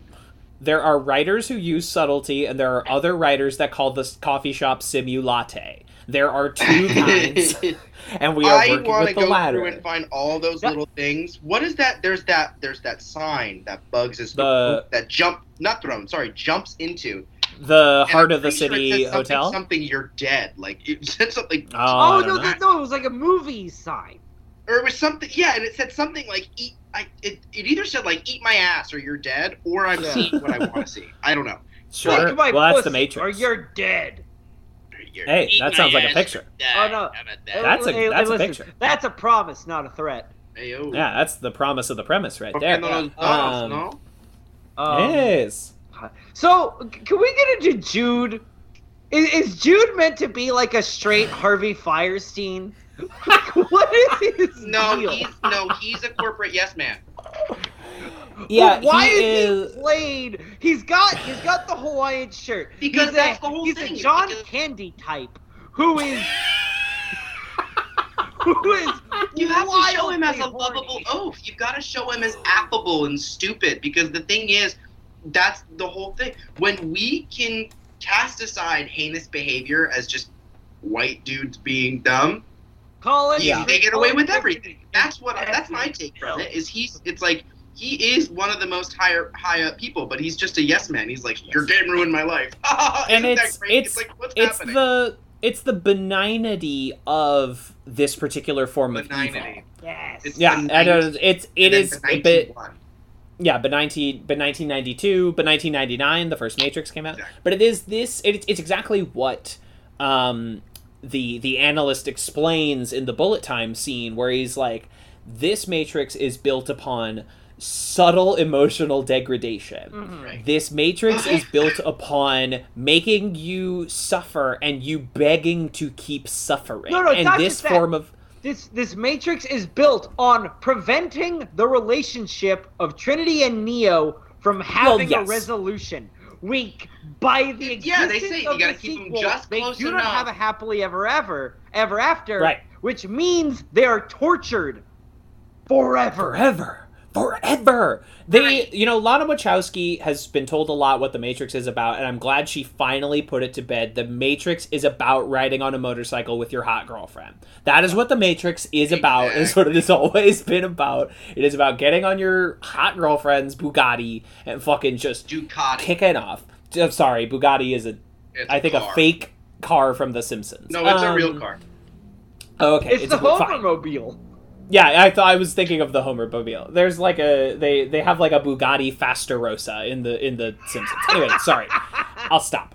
Um, but uh, that's uh, streaming on a different platform. But we we you're right that it is it is built. I mean, they have decided that Neo and Trinity are a Force dyad, akin to akin to Rey and Kylo from the Rise of Skywalker. They are they are together the one. They are one. They they are not the two. Together they are the one. And it it uh, again like rejecting that that binary and bringing it together. And honestly, if you watch the Matrix sequels, that is always in there, but it is Yes. not explicit text. Like everything incredible that either one of them does in those movies is in pursuit of the other. It It, is. it, it it is actually supports the way Keanu looks now, as in the long-haired, very emotional, very feminized Keanu compared to Neo Yes. in the original. and like a he And has that a soft boy butch, introspection. hard butch Trinity Yes. in this. Absolutely, riding fucking motorcycles with her always like characteristically short hair, and also Justin, can we can we speak about? Because people talk about Keanu Reeves not aging, which is of course true, and that is what happens when you have No, Uh, he lo- ages. No, he just a. No, he just wears it well. yeah he he aged very gracefully, but also Yes. I mean like it's the Paul Rudd thing. He's been rich forever and he's never had a public substance abuse problem to Yeah. my He's just had a moderately healthy diet for 30 years and Right, a he's been- well-paid trainer. he's been in good shape for his entire life and has no well documented substance abuse issues. Yeah. It's uh, Paul Or Rudd. chronic illnesses. But- But exactly. But to also chalk that up, these two, Neo and I'm sorry, Neo, Keanu Reeves and Carrie-Anne Moss, not only like still look good, they got hotter. They I got. okay, How did I Keanu and think- Carrie-Anne no, Moss get I hotter over the years? our It's- they are it's awfully unfair. more It's unfair. our attractive. public consciousness has become more comfortable with admitting that older people are hot. Like Kath, They like, do? okay, like Katharine. Like, Hepburn these are two was hot her 60-year-old entire life. I mean, let's People. not, let's not act hot like his Lana Wachowski entire addressing life. like We're just okay saying it now. That's true. You got me there. But it is Orson like well- Welles like, also only got standards, more y'all. fuckable with time. oh, Fat Orson is mm, that's a scrumptious man. But it like they got like th- there's wearing your age well is one thing which obviously these two people both do. Keanu is way hotter now than Well, 90s c- no, Keanu. because he has Matrix money to stay in shape. And that's 100% true, right? Well, like yeah, also, and like we were his career money. is staying in shape. Like he he does his own stunts. He's an Yeah, action no, movie stays in guy. shape is- to keep is to, that to, ha- to be able to do good work. Like Keanu Reeves famously works hella hard and trains well hella hard. He's just lucky that the work he does to make good movies also keeps him in killer shape. That's 100% true. I'm not listen, I'm I'm all for everything that's happening. I just they Yeah. got hotter over the years and I just yeah, don't like think it's fair. Jason Alexander, like Jason Alexander's career doesn't require him to stay in good shape. This is true. But like he but Keanu also never got in gross over muscular shape like No, Stallone, Well, Schwarzenegger, Van Damme. his jo- well, his um, jobs never required him to because he came in vogue well after the Well, beefcake well, fever no, I, think had true. we're- I think the Matrix is a reason for that. I think Yeah. the Matrix was the when we started to Before this he was a comedy guy. Yeah, right. no, the ma- no, but Before this he was James Ted. is correct. but also Um, action Matrix movies made of like the 80s. guys and, cool. This was 1999. This was like a change in action movies, and before it was always the like that that like I mean even Yeah. the even the comic books in the 90s were blown out hyper masculine trash. Mhm. Like that's 100%. was the 100%. aesthetic of that of that of action cinema, and the Right. Matrix And was this like this movie This is- changed it. this was like a This regular movie- ass dude. Right. Like a fit man, but a regular man. No, he. I, I think it was I think it was Bob Chipman who pointed out that the heroes of the Matrix look like the bad guys of Die Hard. A hundred percent. They look like Euro trash, like the the the black leather and the slicked back hair and Yeah, the s- yeah, sunglasses. Yeah, they look like people that like Mel Gibson and Danny Glover would would kill. You know, like they The they're bad just like guys the class. from Blade One. Oh my god, yes. Um, and it's and it's all uh, absolutely there. I also yeah, love Blade was also right there. love it. The Blade is like when does the first Blade come out? That's like ninety seven or something like that. Um, that's a. Uh, let's look that up. That, It's right in there because Blade Two is like 02, I want to say. Yeah. 98. Blade was Um, 98. Yeah, so, Blade, 2 is a Two is like. post-9/11. Yeah, that Blade- kind of. Blade that 2 is one of the- fu hmm That they have in common, that gothic Yeah. aesthetic with the kung. It's Blade just, Two is one of the big post Matrix movies. That is the big Yes. like this movie came out right after the Matrix. See also Christian Bale Equilibrium. See also also Mission Impossible Two. Like we could go on. Don't yeah, Um, when you watch the difference between Blade and Blade 2, yeah. It's it's different, and also Guillermo del Toro is directing Blade Two, but Blade Two also obviously comes out right after the Matrix. I feel like the, Um, the Matrix components are acting in spite of Guillermo more than. I think that's I think that's I think the action elements are inevitable because that's just the way that the industry course, responded, of and I think That- that- Guillermo yeah, has cool. such a distinct voice that it's also so much like a clear. Mhm. Hundred percent. We love him. We love Uh, we, I, ca- I we gotta love- see that nightmare.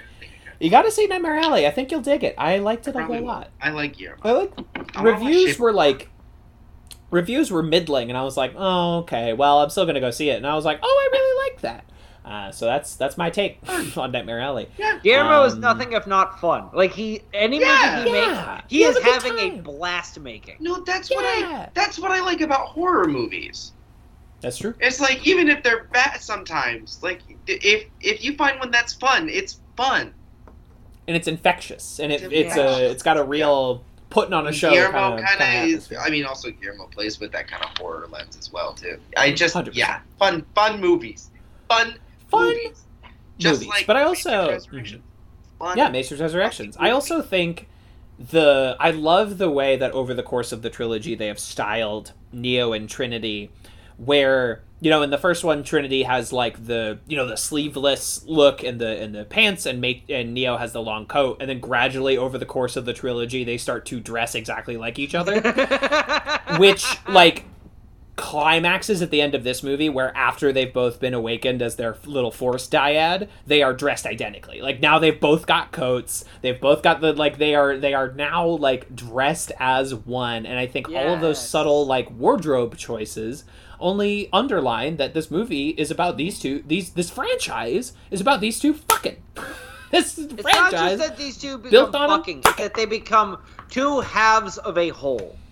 Correct. And they are incomplete without each other. Yeah. Right? And and like we were saying when when Jace had to step away, like every great thing that either of them does in the original trilogy is ultimately to support the other or to get to the other. It is always about like that is I mean that is the whole plot of the sequels is just Neo trying to save Trinity. That is what those movies are about. He is worried she is going to die, and like the universe has to bend around the two of them. Neo is a wife guy, and Um, He's this a he's a movie, wife. and this movie gives him the agency that lets him that lets us the audience see Trinity as Neo does.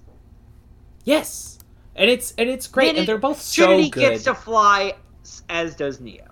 She gets to fly. She fly at the end, and like I love that triumphant moment where they're like holding hands and they leap off the building and they start to fall like immediately, but then they soar. Um, it's beautiful. I love it. I love it. It's like poetry; it rhymes. Yeah. It's a call. It's a it's a callback. Don't you see? It was a subtle callback when they played the scene from the original Matrix on a big movie screen behind a companion scene. Yeah, in no, this- nothing about this is subtle. But it's, Subtle. I don't. But the thing Subtle. is, Are we gonna get into There's so Twink much Morpheus? happening that you can't be subtle with this. A hundred percent. I'm glad they just fucking go for it. Oh, it's amazing. Um, Yeah. The yes, I'm uh, yes, Justin. Please let's You- talk about. Did you call him Twink Morpheus? What else? What? Well, he's not. He's I not don't- Morpheus, and he's not. He's he. He's Twink Morpheus. He's just a slender, not quite Morpheus. I don't think Yahya Abdul Mateen is what I would call a twink, but I understand what you compared to Laurence Fishburne, perhaps. But um, who is just like a lovable? He's a large man. You know, He's he's, a not. He's not a a small man. being. And I love him. Oh god, he We was so do. good on MacGruber, the TV show. Oh It's man. Ant Man two, love him. Oh my god, I forgot that he is in Ant Man. So did yeah, everyone else. Could technically. So did so did the writers of Ant Man 2. Um anyway, uh got him, got he. But um so We have I National Treasure, Lord Fishburne in Ant Man two. What's he gonna do? Talk for ten minutes. yeah, that's it. That's all he's going to did do. Off screen. Yeah, great, fascinating character that you cast fucking Laurence goddamn Fishburne as as as the original as what's his name? Bill Foster as as uh, the original Goliath. Um anyway, moving on. Cannot talk about Ant-Man and the Wasp currently. Um it's but the this this decision that was made and there's a misconception going around that Laurence Fishburne said no when in fact he was not asked to return. This is a conscious choice that they are making to uh, bring in, admittedly, one of the hottest stars in Hollywood, and I mean that in multiple definitions, Yahya Abdul Mateen, um, who is just an unbelievable like uh, uh, actor. I really like his very strange performance in this in this movie. This sort of i the my only issue and the movie's already two and a half hours long but it feels like he kind of comes in he he gets neo into the matrix and then he kind of just drops out of the movie he, well, no, he, he- he- you know- no, he just becomes a bunch of ball bearings, and that's his yeah but like the ball, you know, the ball bearings are fine. You know, he does some kind of he slips through some pipes and some force fields, but his his his arc stops. His his moment, like it seems like we're almost doing something really interesting here with like obvi- the two dichotic forces of Yeah. Morpheus and Smith embodying one being, but that really doesn't.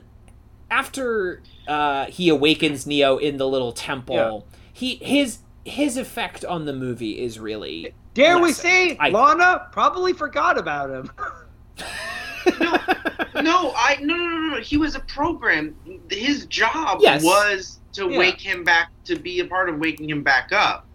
That was why Neo placed him there in the first Yes. place. no, right? I know So- that. And, It was and a you the desire, he didn't combination, it- like it anything made else. so much sense to me because the combination of Mr. Smith and Neo, where Mr. Agent, Smith, who yeah. had an uh, Agent Smith, who had an undying need to find Neo, hmm and But not to, but also to break the Matrix. Smith and to hated break the, Matrix. right? Yeah, and then also, you know, Morpheus, whose like only desire is to make sure that Neo lives and survive. Like the combination of the two, it makes perfect sense as a program inside the Matrix to then be the one to wake him up from his Matrix. Mhm. No, I like that. None Yeah. of that is wrong. I just, I almost wish he had then stopped existing. He just kind of keeps hanging out, and it feels there's just something.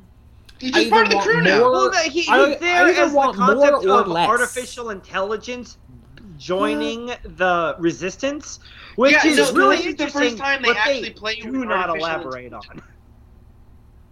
Right. It's just I like the new status quo where like the the both both uh, robots, machines, and like computer programs are now a part of the alliance, and they they really she Lana does a great job of not completely underlining the end of Matrix Revolutions, right? Where like th- both a new Matrix can exist and Neo Sacrifice did indeed change the landscape of humanity. It's just I don't know. It's just it's I just I either really feel like he should have either dropped out of the piece or there should have been just another little tick. But like he he fills his his role his his most important stuff is in the first half of Yeah, the and then he's just kind of there. I like I Yeah. like that he's there. I feel like the way that they play with the idea of there's artificial intelligence and then there's also synthients as well as humans.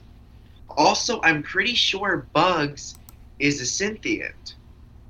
Oh, you think so? I'm not totally sure because No, at the beginning, she Bugs talks about Niobe pulling her out of the the the pod. Bugs Bugs talks about that. Yeah, right. I don't know. When Morpheus first sees her, he he's, he calls her a Cynthia, and she doesn't even remotely acknowledge hmm. it. So I was like, Mm. Am I gonna have to watch the Unless maybe as a program, third he just that's the only. Another he can process time? She is. another time? Am I gonna have to log it one more again on? Oh no! I don't have to watch this Letterboxd.com. good blockbuster movie again. Damn. Do I? I would Oh, I would hate having to watch this very good movie a third time. Uh, just maybe not a third time in like two weeks. You know, maybe, maybe I gotta go back with like No, some it's a lot. space, some distance. Watch a couple other films. You know, I ha- I haven't seen the aforementioned Tick Tick Boom yet. I gotta log that. I gotta I gotta Oh I gotta my get around gosh, to it. Kevin, you I'm must. gonna like it. I know I will. I know you like it. must. I need to watch it again. I, think wanna- I'm gonna watch it again tonight. Good. I want to log it. I'm seeing the like the last movie from this year that I really need to see before putting my list together. I'm seeing on the 9th of January. So my aim is to watch like all those Netflix movies that I missed that seemed interesting like in that intervening time. My goal is to be done with 2021 on January 9th and then write up my little my little list. So I will watch Tick Tick Boom before that and then we could talk about it on our other Oh, good. So wow, Um, we we I, I you're gonna cry. I'm ready. You know, hey, Andrew I know Garfield, that like best Spider-Man, It's so will not go into it. he is a good actor. We like Andrew Garfield. He's always been good. And honestly, I know, you know, people have very strong opinions about him. Lin Manuel Miranda's good at making stuff. I'm sorry, everyone. He's a very No, talented he is. man. He- This He is knows this very is, this is this is Kevin. I'm gonna let you know this is my favorite thing Lin Manuel Miranda has done. Wow, wow, wow. All the criticisms people have of him are 100% correct. He's oh, very good at hell, making stuff. and that's why I like he's, this he's him. very good at making stuff. I'm very excited. I, I you know, I'll probably watch The that this corn- weekend. That sounds good. Corniest man in Hollywood. But like so un- openly corny. he's a you pretty Yeah, know? no, no, I didn't say that it's a bad thing. It's just Right, like like Lana Wachowski, like not Yeah, afraid of being No, corny why- and emotional. Lana Wachowski and Lin Manuel Miranda going to make the Collab? the gayest thing I don't. in the world. I don't know. Lana- I don't know if I want that combination to happen. I Lana I should don't direct a think that is musical, a- though. An intelligent move. I mean, I just Look. don't want that. I think it'll be like oil and vinegar, like two things that don't go well together until you shake them so vigorously they emulsify. And you're like, No, mm, damn. I don't think Mm, that, that we hits. should force these two people to. I don't. I'm not I don't forcing. Not forcing. But Lana should direct a musical. Yes. I But would. Lana should I direct a musical. uh, oh my god. That would be but fun. What musical? An original one. From that Yeah. brain of hers. You know, obviously get like a talented Oh my musician to like Someone to do You know, do music, all but, that. but let Lana do the book. Yeah, let Lana fucking Galaxy Brain a music. Yeah, I want to see Lana can also, Wachowski's like you know, one from the heart. The lyrics too. Hundred percent, hundred percent. I want to see it. Oh my god! I- I, I also- I, want to see Lana watch- like do something about Wachowski. like a dog that learned how to love. Yes, Great, great. Sounds it. I'll watch it. Sounds excellent. If Whatever Lana Lana Wachowski wants to serve to me- that, I'd be like, "There's a lens. There's, there's." Exactly. Can we let Whatever- Lana do B movie the musical? Because I think she'd nail I would love that. well, B movie the musical does exist already, so Ratatouille the Oh, musical. no, Do it. no, why, why? Well, it's like a TikTok It- thing, right? I, I, it's, it's, it's, it's super self-aware and stupid. I think it's on YouTube.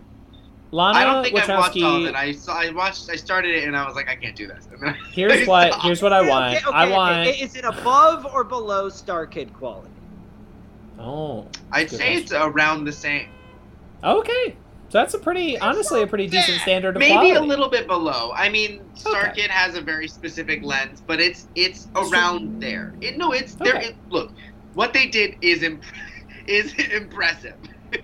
Lana should be the creative force that finally gets All Star the musical off the ground. I want to see that from from another oh my god, Uh, the, the musical where every song is All Star by Smash Mouth, but reorchestrated and recalibrated to be like this one's an I Want song. This one is the big chorus number. This one Well, I want Lana let, to. Well, someone let Lana Wachowski do Smash the TV show, the movie, the musical. Yes, perfect, nailed it. Uh, got it in one. Uh, Lana Wachowski reboots Glee. No, Lana should do something original. Um, well, Lana Wachowski needs to kill Ryan Murphy and take over the Ryan Murphy cult. It Attack and dethrone Ryan take Murphy. over the gay man murder cult that killed JFK. attack and dethrone Ryan Murphy. Exactly. Perfect. I want listen, Lana Lana but like I say Lana Wachowski should direct a musical, but like her She should. movies are inherently musical and rhythmic. And They are there's so a there's a wildly theatric. Yes, there is a like Speed Racer. If someone in Speed Racer started singing a song, I would be like, yeah, of course. Yeah, of course Speed someone in Speed Racer Racer. is how movie musicals should be made. Just Yes, the- absurd, wild stylization. Yes. And, Oh, and I mean- like if that's I mean that's the yeah no yeah. There's It's all- Lana it's all- it's all Wachowski has an aesthetic clarity that is just I mean Right. uh, what I think is incredibly Yeah. queer. And It she makes a new equal- world look shitty. It looks Yeah, it- bad. Like it's shot cheap and it looks terrible. uh, I hate to be the on purpose guy, but I feel like all of that is on purpose. Like all Wait, the which, like what is that the that this The game movie is not is yeah the game's like the this movie is not only missing the matrix's like trademark aesthetic it looks a little cheap it looks a little uh Sci-fi over- original. overly flattened it looks a little like dingy but It looks again like so- it looks like an HBO show. right and honestly it is intentional. Like, I'm sorry, at the end of the movie, when it's a Kevin Feige call out post, like it all feels important. It all feels like it's it's part of Wait, what's the, the Feige call out post?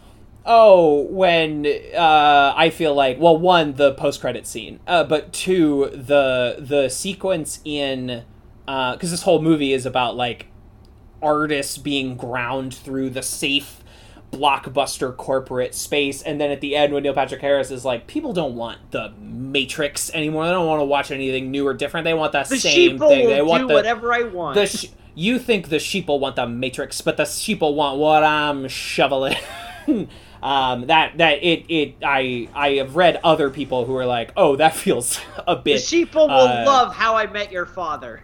not at feige specifically but he is the the emblem Of of that corp- right of just of, of, of um, the culture. most the most corporate franchise man whose franchises also grind out any distinct visual idea like One they of- just For better completely and for worst, one of the greatest film producers America has ever created. I would argue maybe the greatest. You know, like it was like he the, the most ability of him, the ability of him to call that many people and have them all appear on camera at the same time is unparalleled. It's unrivaled. Um, I guess like what Cecil B. DeMille. I don't know who would be Oh, like the other guy. like, who would be David O. Selznick? I don't know who the other guy would be. Um, but certainly of our time. Yeah. Uh, but it, it all but anyway make, making the audience wait around for the end of the movie well no one makes you wait around for the end of the movie but any audience member that sat through for the post-credit scene and then it's Hey. two guys pitching the Catrix um it Any- feels it, anyone who tricks an audience to sitting through to see the best boy, see the credit for the best boy. 10 minutes of credits for some guy to go i'm sligo and it's like oh sligo's gonna be in the next movie you know Oh damn! I, I'm pumped for Pip the Troll. i i do like pip the troll but i do not i don't know what he's gonna who's voicing him Patton Oswalt, which That's is pretty really good. good casting. Which is weird. They didn't just let Patton Oswalt play him. They like did a CGI character. he's like a little Yeah, CGI. I oh you wish think they went practical for him. They Patton should just put him in a Patton little would have done outfit. it. Like Patton is Hundred the, percent. of all the like comedians you could get. Patton Oswalt would 100% sit in the chair, do the six mm-hmm. hours of rubber makeup, and just Yeah. look the part. This is literally like the third time Patton has almost kind of well now he is in the Marvel Cinematic Universe, but this is literally the third time he's like making his entry He into wa- the franchise. I'm, I'm He surprised was he, hasn't like done it Agents earlier. of Shield a bunch as like a He bunch was in of Agents of as, like, Shield as multiple guys, and then it's not MCU, but uh, his MODOK is excellent. His MODOK is uh, Oh, unbelievable, Right, MODOK, yeah. and they should, should honestly just bring him in. But no one saw it. Yeah. but no one i was the only person that watched it actually um it is it is and like the fact that it managed to like slip through disney canceling all of those like animated shows on hulu. The, it's like that the, the offenders. yeah that and the first season of Hit Monkey were the only things to like slip through under that like rapidly closing indiana jones temple door. Um it feels like there's not only did no one watch it but it feels like there's definitely not going to be another season of that show which is a damn shame because it's the best marvel television show. MODOK What, check it out.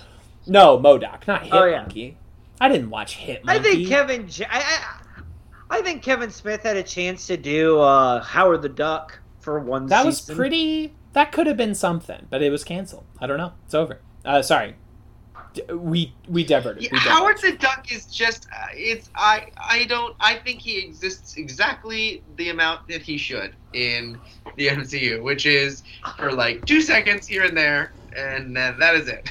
I think He's a fun little guy. I think should Marvel him- Cosmic is big enough that you could do you could do so much in it. Like let him be with you know Ulysses s like you know Ulysses like the the, the trucker the space trucker Yeah, uh huh. oh, like O'Hare, Ulysses S Anderson um, some like dumb yeah, shit name uh-huh. Solomon exact- America exactly. Um, he should be hanging be out. with like let him hang out with Squirrel Girl. Just give him the He C to Z list of the end of the Marvel There is, cosmos. there is a truly great uh, and Howard the Duck make Squirrel him Girl unable crossover. to get so a light for his cigar, and that's like the Yeah. one recurring. Is recurring. there really a good crossover with Howard and the There's a- Squirrel Girl? Oh, there's a great comic book crossover. When those were like two of the best books being put out at the same time, they did like a little crossover. It's great. Was Christopher Um, Hastings the one writing Howard?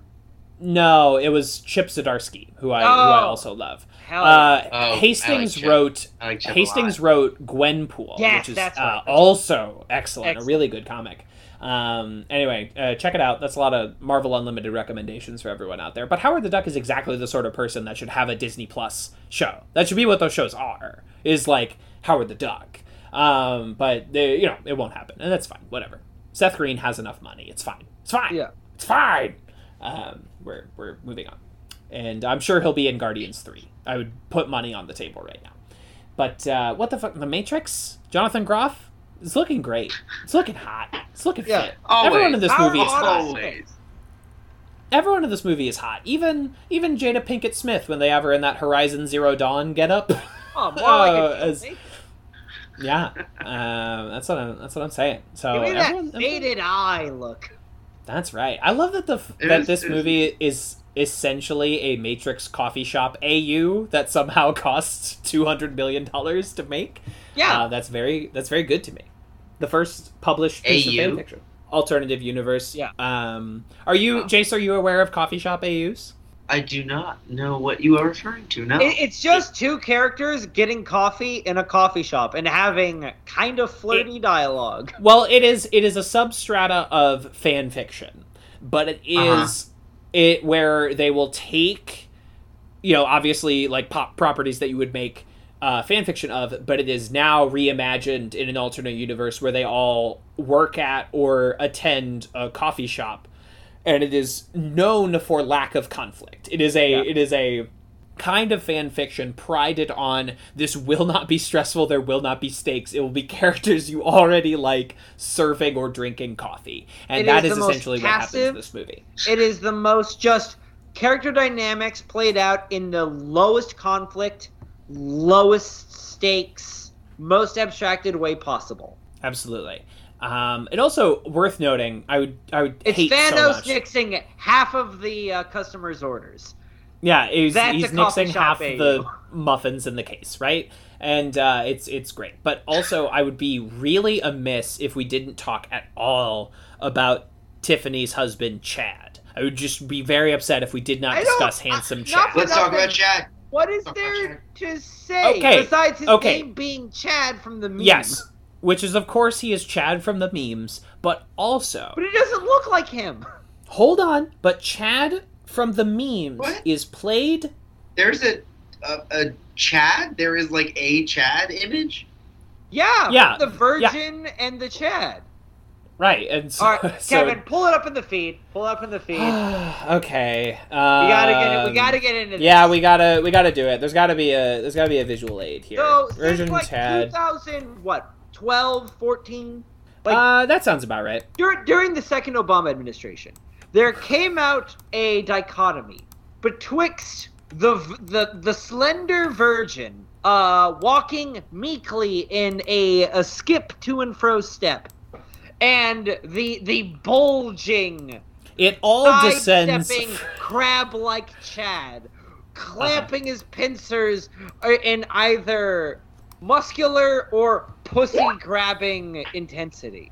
This is this I is the image. this. Um, so this is the image, and it's obviously it started legitimately in uh, manosphere spaces, uh, where where you know all that alpha beta shit that that has uh, sprung up in Yeah, young male literally. internet culture. nega This is tied sense. into that exactly. Where some people they these people intrinsically believe that there are born you know versions and chads and if you're not born a chad you might as well give up now because no woman will ever love you right like it's it's just it's that kind of self-defeating incel manosphere shit Right. so Compulsive for, for. Natalie Wynn actually goes into it very interestingly w- regarding um, bone structure and physiognomy.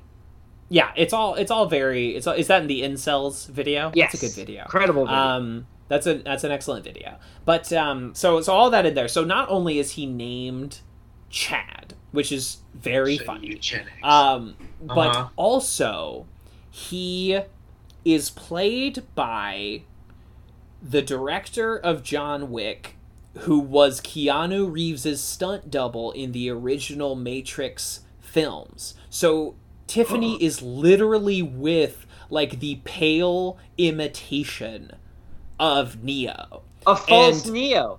A false Neo, wrong Neo, and wrong Neo, and also I believe When I have not this? fact checked the the Tiffany's husband in the film, The The, Matrix Fox. Resurrections. The handsome man Oh. is is Keanu Reeves' stunt double. She she's with wrong Neo. She's the false Neo, who is also the director of the first John Wick. um, and amazing. uh, what the fuck? And I think I haven't fact checked this, but someone said it. When we see the Neo that everyone else sees, the like old balding man, Yeah, Mhm. who is that? Oh, no. is Carrie-Anne Moss's husband. So it is just like Oh, the man with the eye patch? no eye patch. What the fuck are you talking about? Wait, who was the, The- like the man that like that Neo saw in the mirror that had the eye patch? So, like the Asian There was man. no He did eye have an eye patch. patch at one point, didn't What? he? No, No, Neo Not that I ever saw. absolutely had an eye patch. an eye patch. Yeah, no, he looked in the mirror and he saw just a, like an old man with a beard and an eye patch. He did not have He an had eye a patch. fedora. No, he had a He beanie. did- He had a beanie. He had. A beanie. He had uh, An eye the. patch. He did not have No, he an did eye not have an eye patch. He did not. I'm going to the tape. I'm pulling up the fucking game footage. I'm I'm going to fucking HBO Max and I'm gonna settle the fucking eye patch debate because this cannot stand. Um, no, I don't want to watch and just like that. I want to watch The Matrix Resurrections for the third time. The bit, I swear to God. He No, either was I either think a I camera heard later over his on- eye or he had an eye patch. he did not. All right, hold on. You talk amongst yourselves. I'm going in. I'm jacking into the main. I Matrix. think it's later in the. I think I know what you're talking about, Justin. Okay. I think I know, but I'm not totally. Oh. I know we saw old like I saw we saw I know we saw like naked roll mat mole rat Neo We is- when he like wanted to jump off the building. when he looks like Jeff Bezos yeah, when he's no, gonna jump yeah. off the. when he wants to jump off the building, he doesn't have long hair yet. Um, Right. No, That's he an has, like, no affectation he eyebrows. gained. He's, he's smooth. He's a smooth Neo. He's a smooth Neo. He is he is smooth Neo. Mods are Like, asleep. Post smooth Neo. Neo. like hatched from the pod, smooth. Post smooth yeah, Neo. yeah, no, basically, Oh, yeah. that's Luke interesting. I didn't think about that. I didn't think about that. Wait, when Um, did no? Neo did not But have when, an but patch when he's first when he's first realizing that he does not look how he thinks he does, when like the Matrix is changing his appearance. There's a scene where he's talking to Bugs. I remember this. Uh huh. Uh huh. They're alter he they altered his DSI loop so he looks like a, A different Japanese- person like, to not- I don't know everyone Japanese, else. but he looks like an Japanese. he looks like a guy with long gray hair, a beanie, Yes. and an eye patch. Okay, mustache, I'm about and he's to. kind of balding, and he's wearing a black beanie. I am a frame away. Yeah, no, there's no. No, his in his eye is in shadow. Okay. His his his from our perspective, his left eye socket is in shadow, but he does not he does not have a, an eye patch. He does I not have a Dan corrected. Crenshaw eye patch. I'm Kevin, you may cut this entire. I'm no, it's ten minute sequence. it's staying baby. Uh, well, now I want to look at the mirror um, because now we're now we're now we're admiring visages, but I don't. I he does not have an eye patch. Okay. Confirm. But we're saying that that person That is person is Carrie-Anne Moss's husband, Supposedly. though I have not fact checked that. So now I am going to do that. Now that my diversion is over, Okay. Carrie-Anne Moss husband. All right, I'm gonna have to do some digging. Who I'm gonna have to do some journalistic exploration. Well, I'm gonna. That's exactly On what I'm doing in my my my journalistic exploration. You must get. You must simply give me. You must simply give me a moment. I'm sorry that I did not uh, come fully prepared for this. no, no. He? What do you think No, his credit is gonna us be? What do you think? What did you think? What do you think? Ooh, that's a Um, good point. But we didn't really dive into Yahya Abdul Mateen as uh, the aforementioned Twink Morpheus. Um, really good performance job. from Yeah, really good. from Great very good job. actor. A Great really job. good, like explicitly fan impersonation of Morpheus. God, these names: Sequoia, Shepard, Function, Berg. Lex love trees. Yeah, I love. ah, he- I'm, what I'm a cool guy. fan of trees as a concept. I love trees. Trees are neat, and they're like rebuilding trees. It's all it's all very cool. Quillian, Zen, Astra. God, I love the Matrix. Agamemnon, Odysseus, Yeah. Menelaus. Yeah, Chad as Chad Stahelski. So the a- the actor's name is also Chad. The problem is I'm trying to figure out what he. Oh, Thomas's reflection is Steven Roy, who came up when I googled Carrie-Anne Moss husband. So there you go. Eh, he has been married to Carrie-Anne Wow. Moss since November 11th, 1999. Married her the Matrix. Oh, wow. year. Wow, and he the layers. The Matrix goes deeper. the Matrix continues to reveal new layers. I just and honest, you know, obviously that's incredibly meta. Those two things that have that that, that happen there, but I that is much like my justification for the NPH or Jonathan Groff casting, using that meta lens to only enhance the piece, using our in the audience predisposition knowledge of these people to only and I think, but that's also I It- think what we that's such I- a a major post part of it is to IMDb acknowledge that people were gonna have their own lens coming in, and Well, yeah. you can't Yeah. shake that. That's something you have. have a character whose whole role is being a fan of Neo. He's a neophyte. Hey, that's all true. It's all it's all it's all good. All and true. yeah, it's it's a movie firmly lodged up its own ass, but it has interesting things to say while it's up there. You know, it has Right, like, it has to show us up its own right. ass. It's an exploratory journey, and I think it's I think that's all important. I mean, like you've seen, I've seen. I don't know about y'all. I've seen so many fucking bad takes about this movie. I've seen so much like disingenuous scoffing at this movie. And yeah, it was always going to be divisive because it refuses to give people exactly what it refuses what they think they want. It refuses to pander to an audience, which has always been that is the entire post Matrix Wachowski career is refusing to give people Mm. what the people think that they want. Um, and you know, it is only fitting that it opened oh, like five days after the most pandering movie of all time. Um, and it, it's it's it's all it's all in there. It's all in the it's all in the text. Good film, The Matrix Resurrections. Action was okay. You know, wasn't my favorite uh, Wachowski Wachowski action. I like Neo's new power, though. I like his sort of force push uh, situation that he's got going on there. Only underlines, you know, his storyline in this movie, which is like not about inflicting violence, but simply about protecting Trinity. That he is literally like, I am the force field guy. Yeah, he goes, "I'm done I do fighting," force- and then for the first fight scene, the first the scene with him fighting Morpheus again, right? Yeah. Just him getting his ass handed to him because he's not fighting back. It's not even Right. him just like trying; it's just him just taking it. It's it's wild.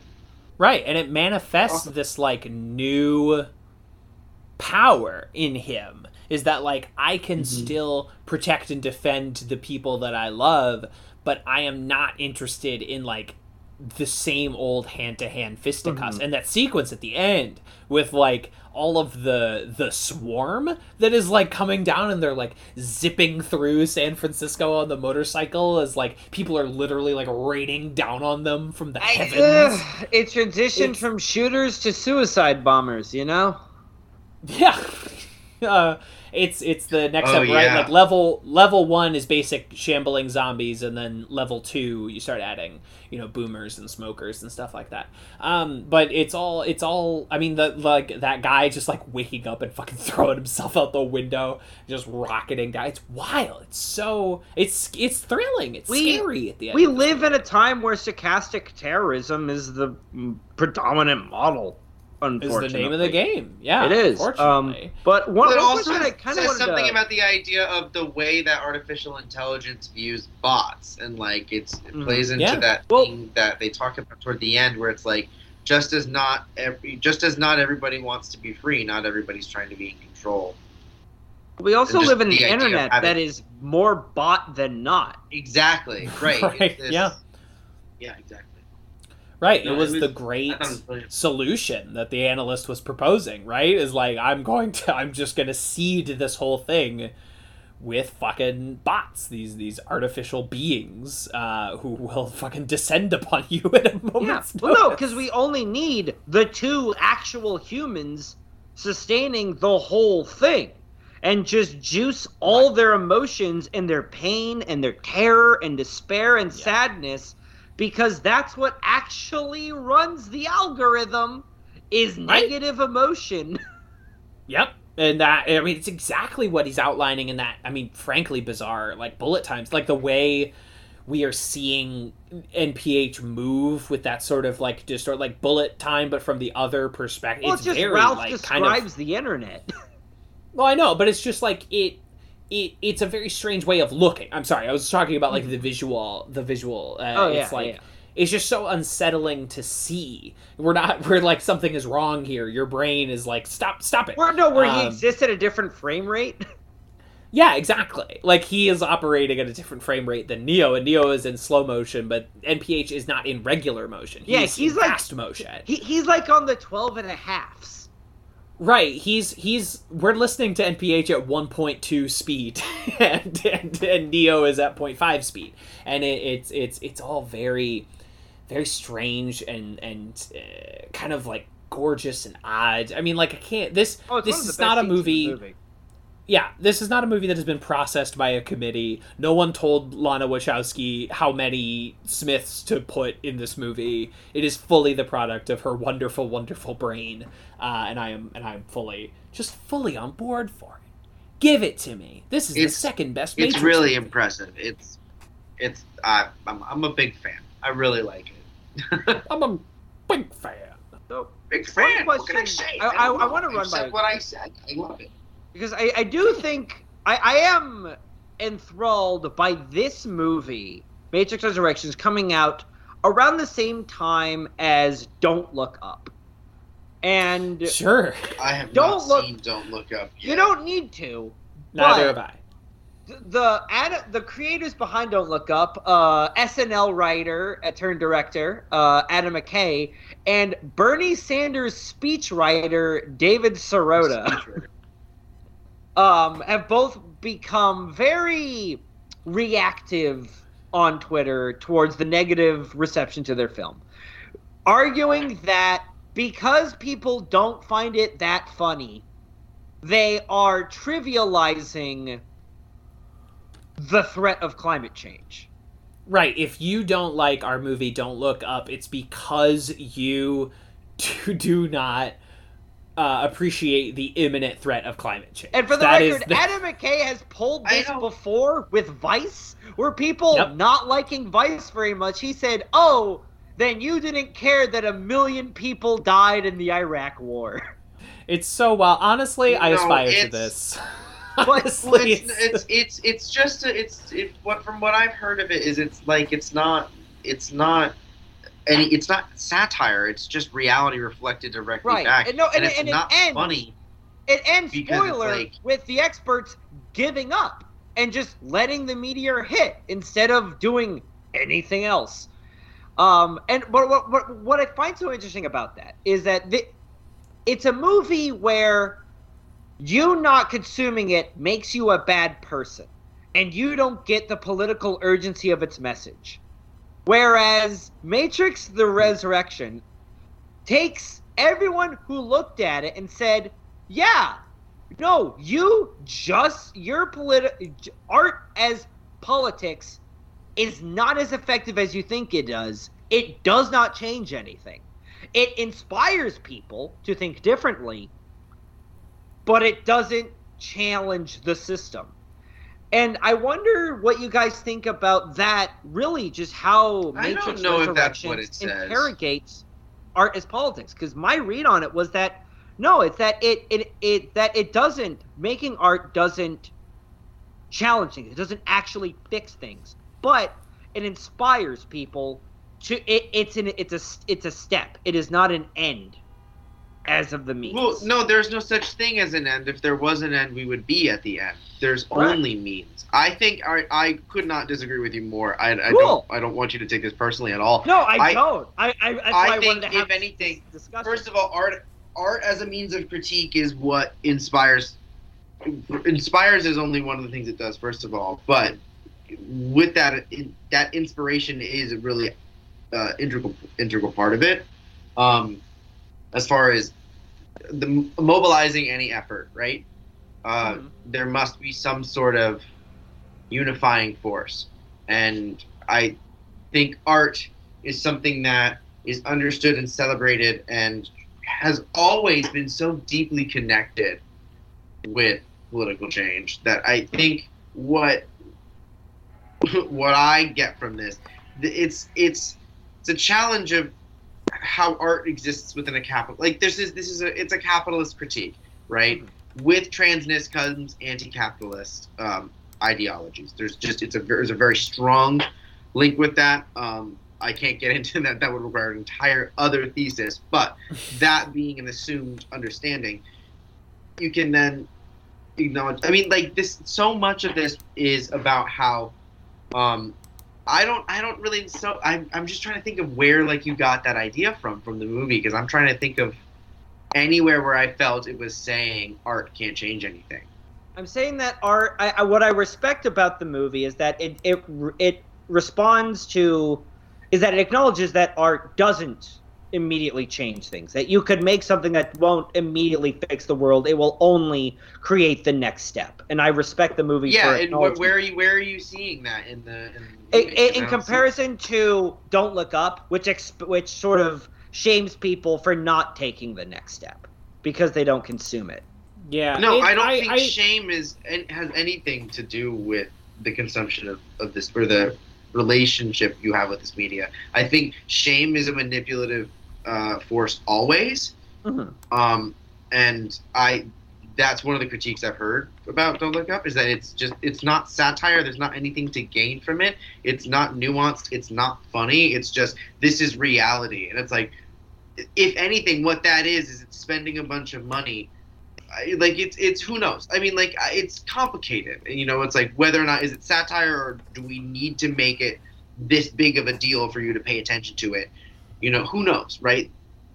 That's up, up to anybody. I don't really necessarily see how that relates to the Wachowskis. I, I think this is entirely a vessel of metaphors Mhm. throughout. I think like it's lo- like once you can understand what's actually happening and you pay attention to the themes that are being presented upon second watch, th- it's so deeply entrenched in a very specifically queer um, politic.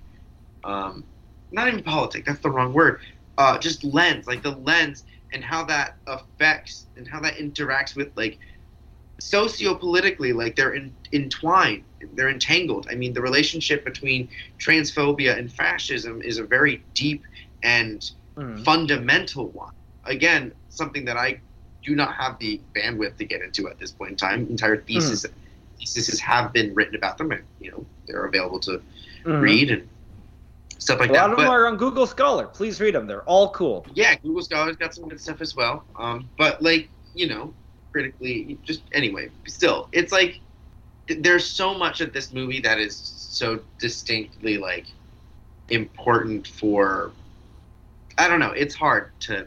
This movie unabashedly leans into a bunch of metaphor Yeah, and absolutely. plays with this idea of rejecting binaries, uh, and the lens is also explicitly, in my opinion, anti-capitalist Mhm. but of course it exists through a capitalist lens. It was created forcibly by a capitalist coercion from Oh, yeah. workers, right? It- otherwise, the movie wouldn't have been made. Front.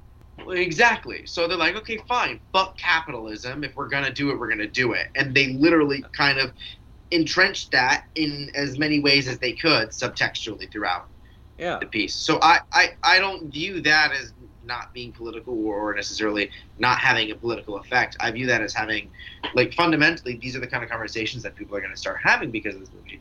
Because whenever it comes to the Matrix movies, people's all, people always talk about what does it mean and like the Yeah. trans. This is this is the discourse right now, right? As, you know, discourses are fucking everywhere. They're like, fine, if you want us to fucking participate, here's something, you know. Yes. And it's important that something that massive made by a trans woman is currently in Yeah.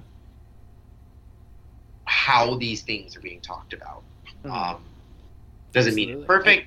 No. Is you know is is any filmmaker or anybody. Like, I mean, there are problems with everybody. Like, everybody has, there's complex relationships with time and growth and where we come from and who we are and all these things. And it doesn't mean that we should forgive them or whatever. At base value, we must acknowledge them.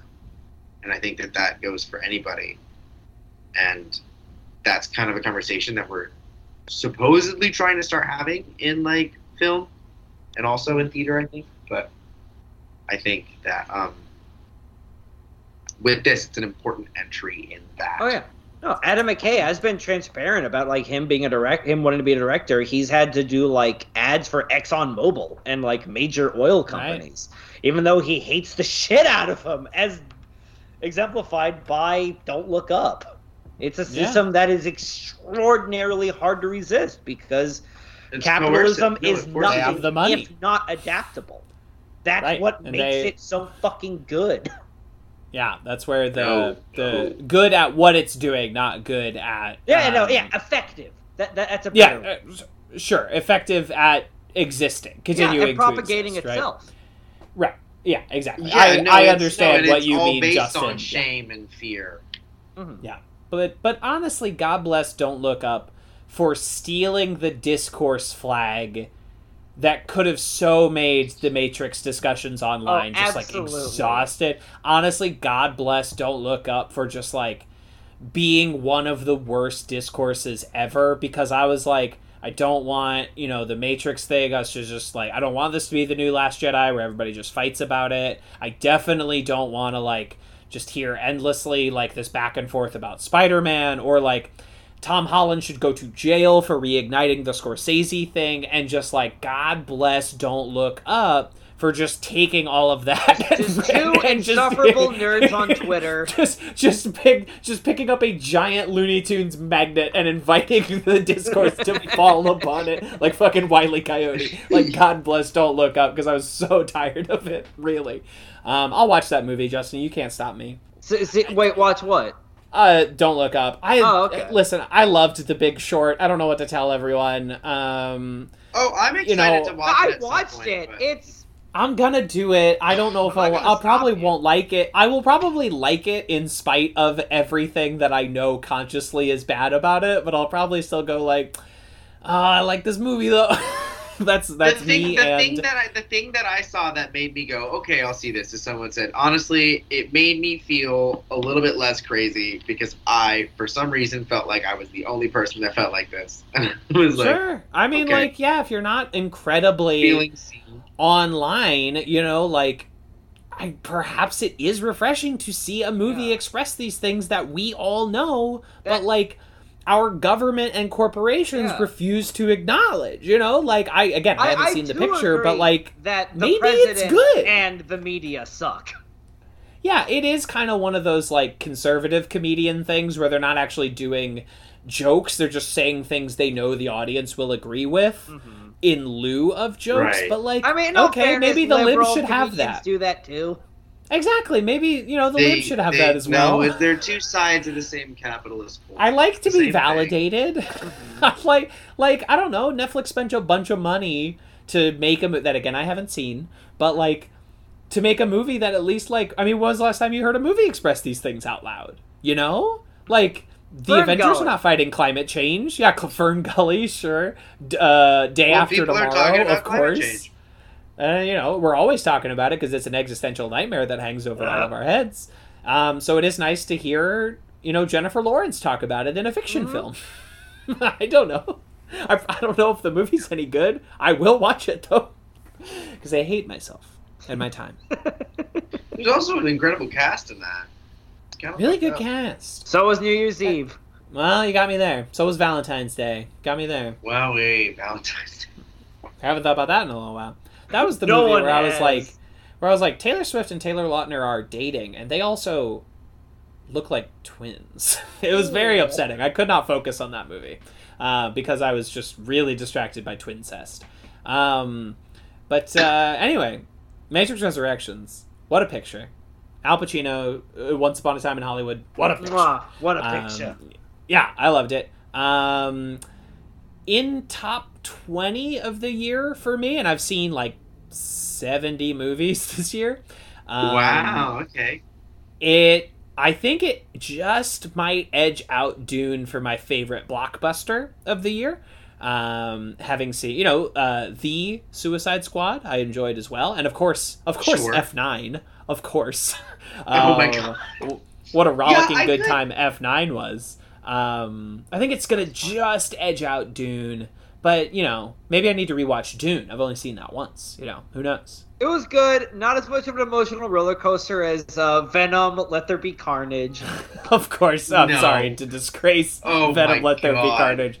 I denied the rough. artistry. I That didn't see it. I that was the best time I'd had in a theater in years. Yeah, people. I feel like I resisted those movies, but like it's kind of just about like Eddie Brock and Venom being gay best friends. So like maybe I just need to like steer into this. Like, like maybe I need to Venom become Venom get, pilled. Like you know? the, w- w- Venom Two will get the uh, fucking oh, what's the gay Halloween movie? Uh, What? All of them? How dare no, you? the really gay one. Like the All Oh, of them? like- How dare you? the I don't know what you're one. implying. Rocky Horror Picture Show. It'll oh that right, right, right. in like I five see. minutes. I see. Yeah, I'm fully I'm fully on board for it. I just I haven't seen either of them, just mo- mostly due to like exhaustion and apathy.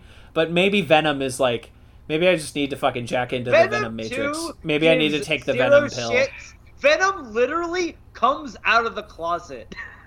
Great, good, love it. Here we go. Andy Serkis's And uh, second a feature film. Here we go. Yeah, love it. Uh, Kevin, I, you, I, you'll you'll watch them and then you'll probably forget everything. Yeah, never that sounds that sounds right. that sounds right. Everybody hyped for Morbius, That's how I- starring that's how I- a sexual that's how they predator. with me. Yeah. I was like, oh, okay, I know this now. And then it was just, it was just. Oh, I've s- I've seen just- that. Ven- Yeah, Ven- Venom great. 2, better than No Way Home. I will not argue about it. Wow, there you go. There you go. Love it. Haven't seen either. Cannot weigh in. Cannot participate in this I would agree with discourse. that, but That's okay. Almost as Uh, good as The Amazing Spider Man 2. Almost. Wow, almost. Well, You that's know a high bar. I mean, that I agree with. I mean, No Way Home is almost as good as Amazing Spider Man 2. I Oh, see, I see, I see. That, that, that I see, I see, I see. Uh, yeah. I see, I see, I see. Yeah, I love Electro's dubstep. Uh, I think it's great. Pa- Paul Um, Giamatti, a Rhino inspired. Love that those movies are about Peter Parker's dad and Peter Parker's special blood. I love when movies are about a guy's special blood. I think it's a very interesting plot point because I too have special blood and I relate to a character who has special blood. As one of God's Um, chosen people, I am so happy that more films are about bloodlines. Yeah, so I God, you know, nothing gets me really interested in a movie more than hey, what's I'm up really with this guy's confused, dead 'cause dad? Sounds like y'all are talking about fascism, and I'm now. We're talking about well, yeah, about Amazing Judas Spider-Man is- 2 is the fucking Well- argument of fascism. It's the most fascist movie ever made, Amazing The- the- Spider-Man the, 2. The, Spider Blood is matrilineal. Yeah, the yeah, well, the Spider Blood. matrilineal. Fuck off. if your mom was a spider, you're a spider. You're not a real spider if your mom wasn't a spider. Uh, that's Um, how Miles Morales Unless you is get Spider. a web mitzvah. That's right. Yeah, exactly. Uh, perfect. Uh, but we all love we all love Arfie Garfy, even if his uh, movies were garbage. It's okay. It wasn't his fault. He was doing the best he could. It's okay. He was doing a great. It's okay, he buddy. was doing a great job at those. He was doing everything he fucking could. They the the He's those movies actor. not working is not his fault. you know. That's correct. um, is that is not his fault. Um, I don't know who to blame. Let's say God. Oh, okay. Marc Webb did the pilot for uh, Crazy Ex Girlfriend, so Marc Webb can still direct a picture. Yeah. I don't. I don't. I don't throw the blame at him either, because those true, movies feel like they were yanked right out of his little hands. well, well, who wrote them? No, no, Who wait, wait, no. Was it? Oh, it was- well, they were written by- like the weird Marvel producer who like is obsessed with Venom, like Avi something. Avi Arad, maybe. Yeah. Um, that could be it. Um, it could also be. I think like Kurtzman and Orci wrote those movies, right? who are Oh, like never mind. Never yeah, who, like- sin lies exactly squarely. yeah we found yeah we we found where the sin lies and it is with those guys who love writing movies about special blood um that is their like favorite thing and also uh they love publicly denying 9-11 that is their other favorite thing um only one of them only Wait one no, of wait them no, wait no. I thought Lindelof was the truther. no lindelof's not a truther how dare you how dare you I thought Lindelof's he like. I thought that was the issue of like the second Star Trek was that Lindelof was like a truther. No, Orci's the truther. He said it publicly like several times. Ah. Um, yeah, no, Lindelof's not a truth. I'm That's my sorry, special Damon boy. Lindelof, for falsely accusing you of being a truther. That's my special boy. Um, it's uh, I don't he's not a understand how you don't truther. think that, like, Watchmen, the is- TV show, is about 9/11. Sorry, keep going. Wait, If no. you think that I- I thought that's what the inside Watchmen job, was. why wouldn't?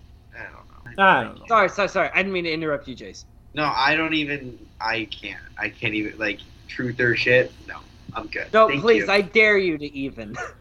No, I'll I, I I'll- genuinely do not have the spoons to have that conversation. Every uh, truther is bad except for Marion Cotillard. When she says it, I believe it for whatever for whatever reason. When she's like, eh, 9/11, eh, the jet fuel cannot melt steel beams. I'm like, yes, Queen, go off. yes, Correct. please. Tell me more. tell me more, tell me more. Was there a fourth pilot? Tell me more. No. Autumn loving. No, no, no, no, no, no. That's from our. That's from our. You know, uh, "Come From Away" was kind of the 9/11 musical. I'm doing the full one, baby. Uh, starting with that song. Uh, we're doing a musical adaptation, re- musical adaptation of "Remember Me," starring Robert Pattinson. Uh, but like, "Come From Away," to my understanding, does not take place like at nine, like not at Ground Zero. Could be wrong. no, it's it's. Yeah, But it's like it was the other about major it. location. But I'm talking about like it. Maybe I don't know what "Come From Away" is about. Actually, that's what I'm learning right here. Is I You had a should- you misunderstanding of what Come that musical Away. was about. Uh, that's streaming somewhere. It's on like Apple, right? It is somewhere. It's it might somewhere. be Netflix. Well, no, it's not. Hold on, let me look. mm, I think it, I think I've seen it on Apple. Anyway, um, so that's that. That's Matrix Resurrections, ending with the worst musical pitch uh, you've simply ever heard. Um, Who's which your is kind Matrix of like robot? it's kind of like in the Hawkeye show when they make Who's a my what? musical Favorite about Matrix robot. the Avengers. Favorite Matrix Uh, robot? I'm a Space- Cy Space- Bebe. of the monkey Cynthians or that hang out. Gotta be Cy Bebe. Gotta be my boy Cy Bebe. What are their names again? I can't. I, Like I don't Octopus. remember. Cy Bebe. Please. Who, who- Yeah, There's a Octocles is one of Wachowski them. names you could imagine. Cy Bebe, Octocles, There was and the that little, little, stick like, bug. um, the stick bug.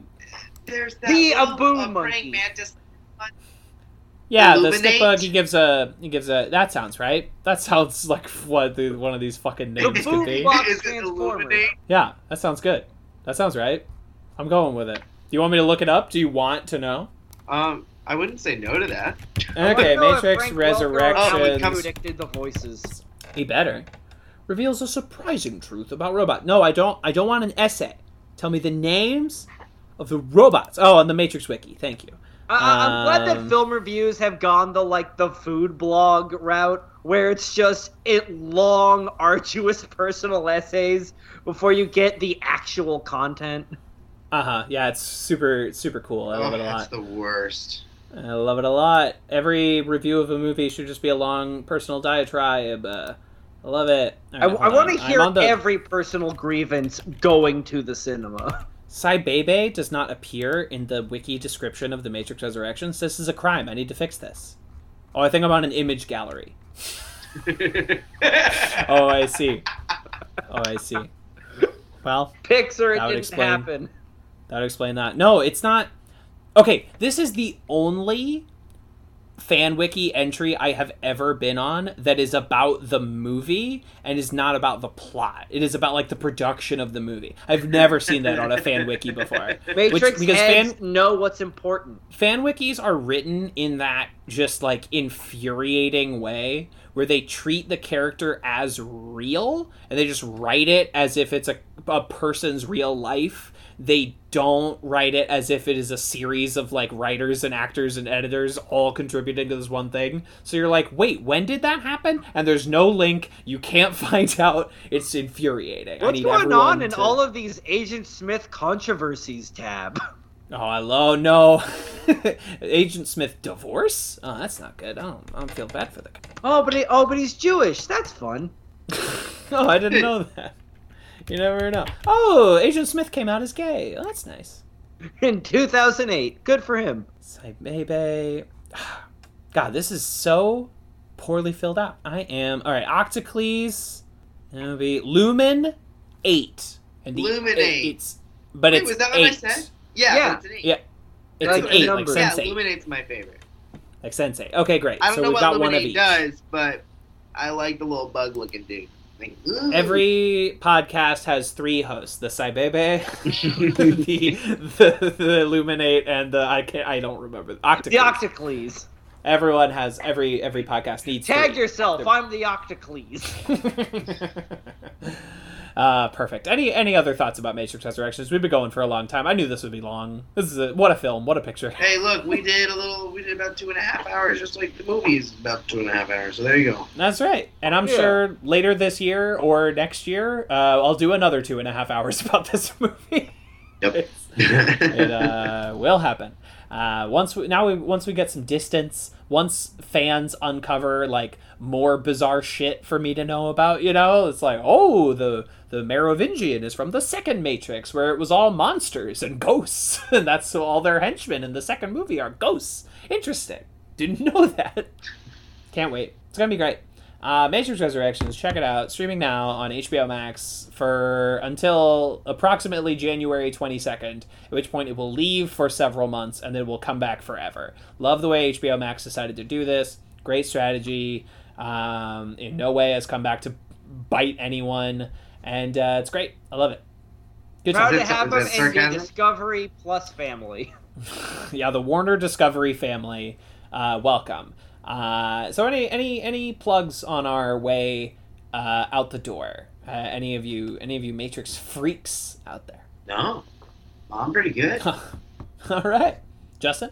You can jack in to listen to me on the Puffin Publishing Podcast and OK Stupid. Uh, also, I want to plug, I don't know, uh, dragons as a concept. You should Yeah. check them out more. They're great. They're great. You know, Love every 'em. culture has be different more of 'em in dragons, and they're sick. Yeah, they're great. More drag. Yes, yes, Justin. Yes, more dragons in cinema. That is what. I've never. I that, that was such a resounding agreement from Kevin. That was Yes. you tapped a nerve right there. Would any movie be worse for the inclusion of a Okay, dragon? okay, quick, No. round table. Movies that would be improved with dragons. Casablanca, number one. Number one. If at the end of the movie she's not getting on a plane, but she's, She's getting, on, a dragon. dragon. Yeah, She's getting on a dragon, absolutely.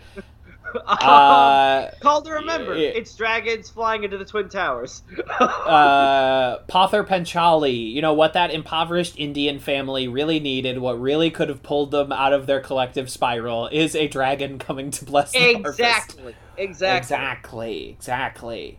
Yeah, what we what we really needed uh, in uh, Godard's The 400 Blows. I think that movie, if at the end where Antoine is on the beach uh, and he and he is indeed pondering the sea and becoming a man, what really would have been fucking sick is if a dragon had like streaked the horizon. That would have been. Here's the problem hell. with the bicycle thieves. They're stealing the wrong thing. they shouldn't be stealing should be bicycles. ste- they should should be be called- stealing dragons. Oh, I am copyrighting the Dragon Thieves as like a fucking young ch- like a like a ages 10 to 12 fantasy series like right now like i'm fucking i'm going over to cartoon network with like hair sweating with like a fucking series lore bible Just just splatting against the the the glass of their cubicle. yeah absolutely Mr. Cartoon Mr. and or Miss or Mix Cartoon Network. excuse me mr network um uh, that's great call you're already cartoon. please My father. my father. was Mr. No plugs for me. We're ending on that. like over their desk. It's a TV with a tie. It's like Saga. It's like the fucking race of people in Saga who all have TVs for heads. And you meet the king, and his head is so big it's a two page spread of like a flat screen fucking TV. Oh my god. Cartoon Network, what a magical place. Let's blog Saga. Read Saga. Good series. Uh, coming back, actually, finally, after like You're three lying. fucking years. Nope, actually coming back. Wow. So I should reread all of the ones I have and then buy the rest of them that I Yes. Yeah, that's 100% correct. You need to make sure you own and reread nine volumes of Saga because it is it many is do I coming have? back early 2020. Saga comic return. There's nine. I think I have six, maybe is seven. nine. I'm close. Uh, wow, the 55th issue on January 26th. So, time's a wasting. January. January. Oh, they're like back, back, back, back. Yeah, they're back, back, back, back, back. Um, because after, I mean, they, when was that last issue? In like 2018. Um, and it like ends on that horrible cliffhanger, and they're like, "We'll be back in like six months." And then two years went by, and we're like, "Uh oh, uh oh." See, I haven't even gotten might- up to the cliffhanger. I had to like stop because I couldn't afford. Oh my god, the cliffhanger is honestly fucked up. It's honestly fucked up. Oh It's fuck! Well, truly- I'm glad that I'm gonna get to it and not have to worry about a cliffhanger. I need you. I you it, you. I I expect that you will text me when you get to it. Do you have? Do you have all, up to nine? I have. Uh, I have seven. I need to get the other two, but I've read the other two, but I don't own them. I'm So I not just need to. I just have- need to next when I'm at FP on Wednesday before I see Licorice Pizza again. I'll fucking grab both Saga. Fuck Yeah, it. I need to close out my. I need to close out my Paper Girls collection and my Saga Oh, yeah. collection. for sure. Um, The Brian K. Vaughan uh, special, yeah. Yeah. Sure. Oh, so good. Um, Uh, anyway, we got off the TV head Cartoon Network thing, so we'll plug. You're already on the Patreon, uh, so patreon.com slash TV's Kevin. Uh, this episode Pay will more be for it. Paywalled. Please, yeah, give me more money. Uh, I give you two and a half hours of podcast about the Matrix Resurrections, and uh, you know we got the Twin Peaks uh, podcast coming up. We got all kinds of stuff. You get uh, uh, previews of doing all my Twin writing. Peaks? That's fun. Me, yeah. Um, I've never seen it. Going through it for Oh. hashtag Wow. content. That is. Um, so we're yeah, that's so we're choice. doing it I'm in it, and you'll know when I'm in it. in Twin Peaks. Yeah. You'll see You're a in- character who is me, and you'll know Oh, I- when I show up. and I'll point at the screen like Leonardo DiCaprio. Yes. You're like, in the look, meme. there's Octocles. There is. There's, oh, Saibebe's in this. That's me. I'm always. I'm checking the fucking IMDb of every movie I'm about to go see. I'm like, is Saibebe in this? Is Yeah. he? I'd My really love boy. it if he was in that. I hope he's doing well. I hope, he's doing- I hope his, this really launches his career. Yeah, I hope he has a successful. I wanna Oh, see- good. No, no, no, no. Did you see Octocles had a bit part on Succession? Good, good for. Oh, that's great. Oh, that's, That's good. awesome. They're really Good- they're good pulling for that they, are Wow. officially a part of the HBO That's family. up. Wow. And once you're in at HBO, you're in. Oh, They will yeah. keep No, putting you no, on no. shows. So it's. I, it's I, really- I it's think really they good. had a. I think they were an extra on Veep. Oh, okay. Well, you know, it's That fun to it's also fun to watch uh, an actor grow like that. it's Yeah, fun to, it is. It fun to see them see them blossom like that. Veep, another show I need to watch. Yeah, me too. Um. Anyway, this podcast fucking refuses to end. This has been the Matrix Resurrections. Uh, remember to tip your uh, wait staff. Uh, it's COVID, so tip extra. Um, Yes. and uh, remember, I don't know, take the red pill.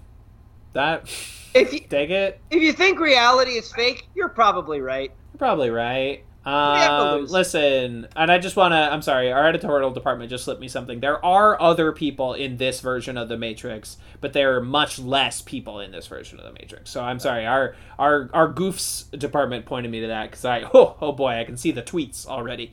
Um, so so thank you for listening. Uh, Happy New Year. This will come out early in the new year at oh, some wow, point time travel. once I edit new once once I edit this sheer amount of podcasts. I hope I saw plenty of you at the Wheel of Fortune and Fantasy Drive My Car double feature at the Museum of the Moving Image on January 9th. I hope I saw you there.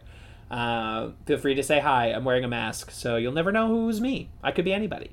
I could be I could I could be I could be anybody. Uh, just like Agent Smith in the movie The Matrix. And a happy Hanukkah to you all. That. Yeah. Getting it Yeah, getting it, in it- advance it of the was next so one. early this year, dude. Like it was, it was nuts. Like nobody. They don't know that. I was celebrating Hanukkah wearing my fucking Halloween mask. It was I've crazy. been writing It was this shit for like four weeks. I've been guilting all of my Gentile friends into thinking it's Hanukkah. they don't know. They don't know. I. Oh, that is so good. Oh man.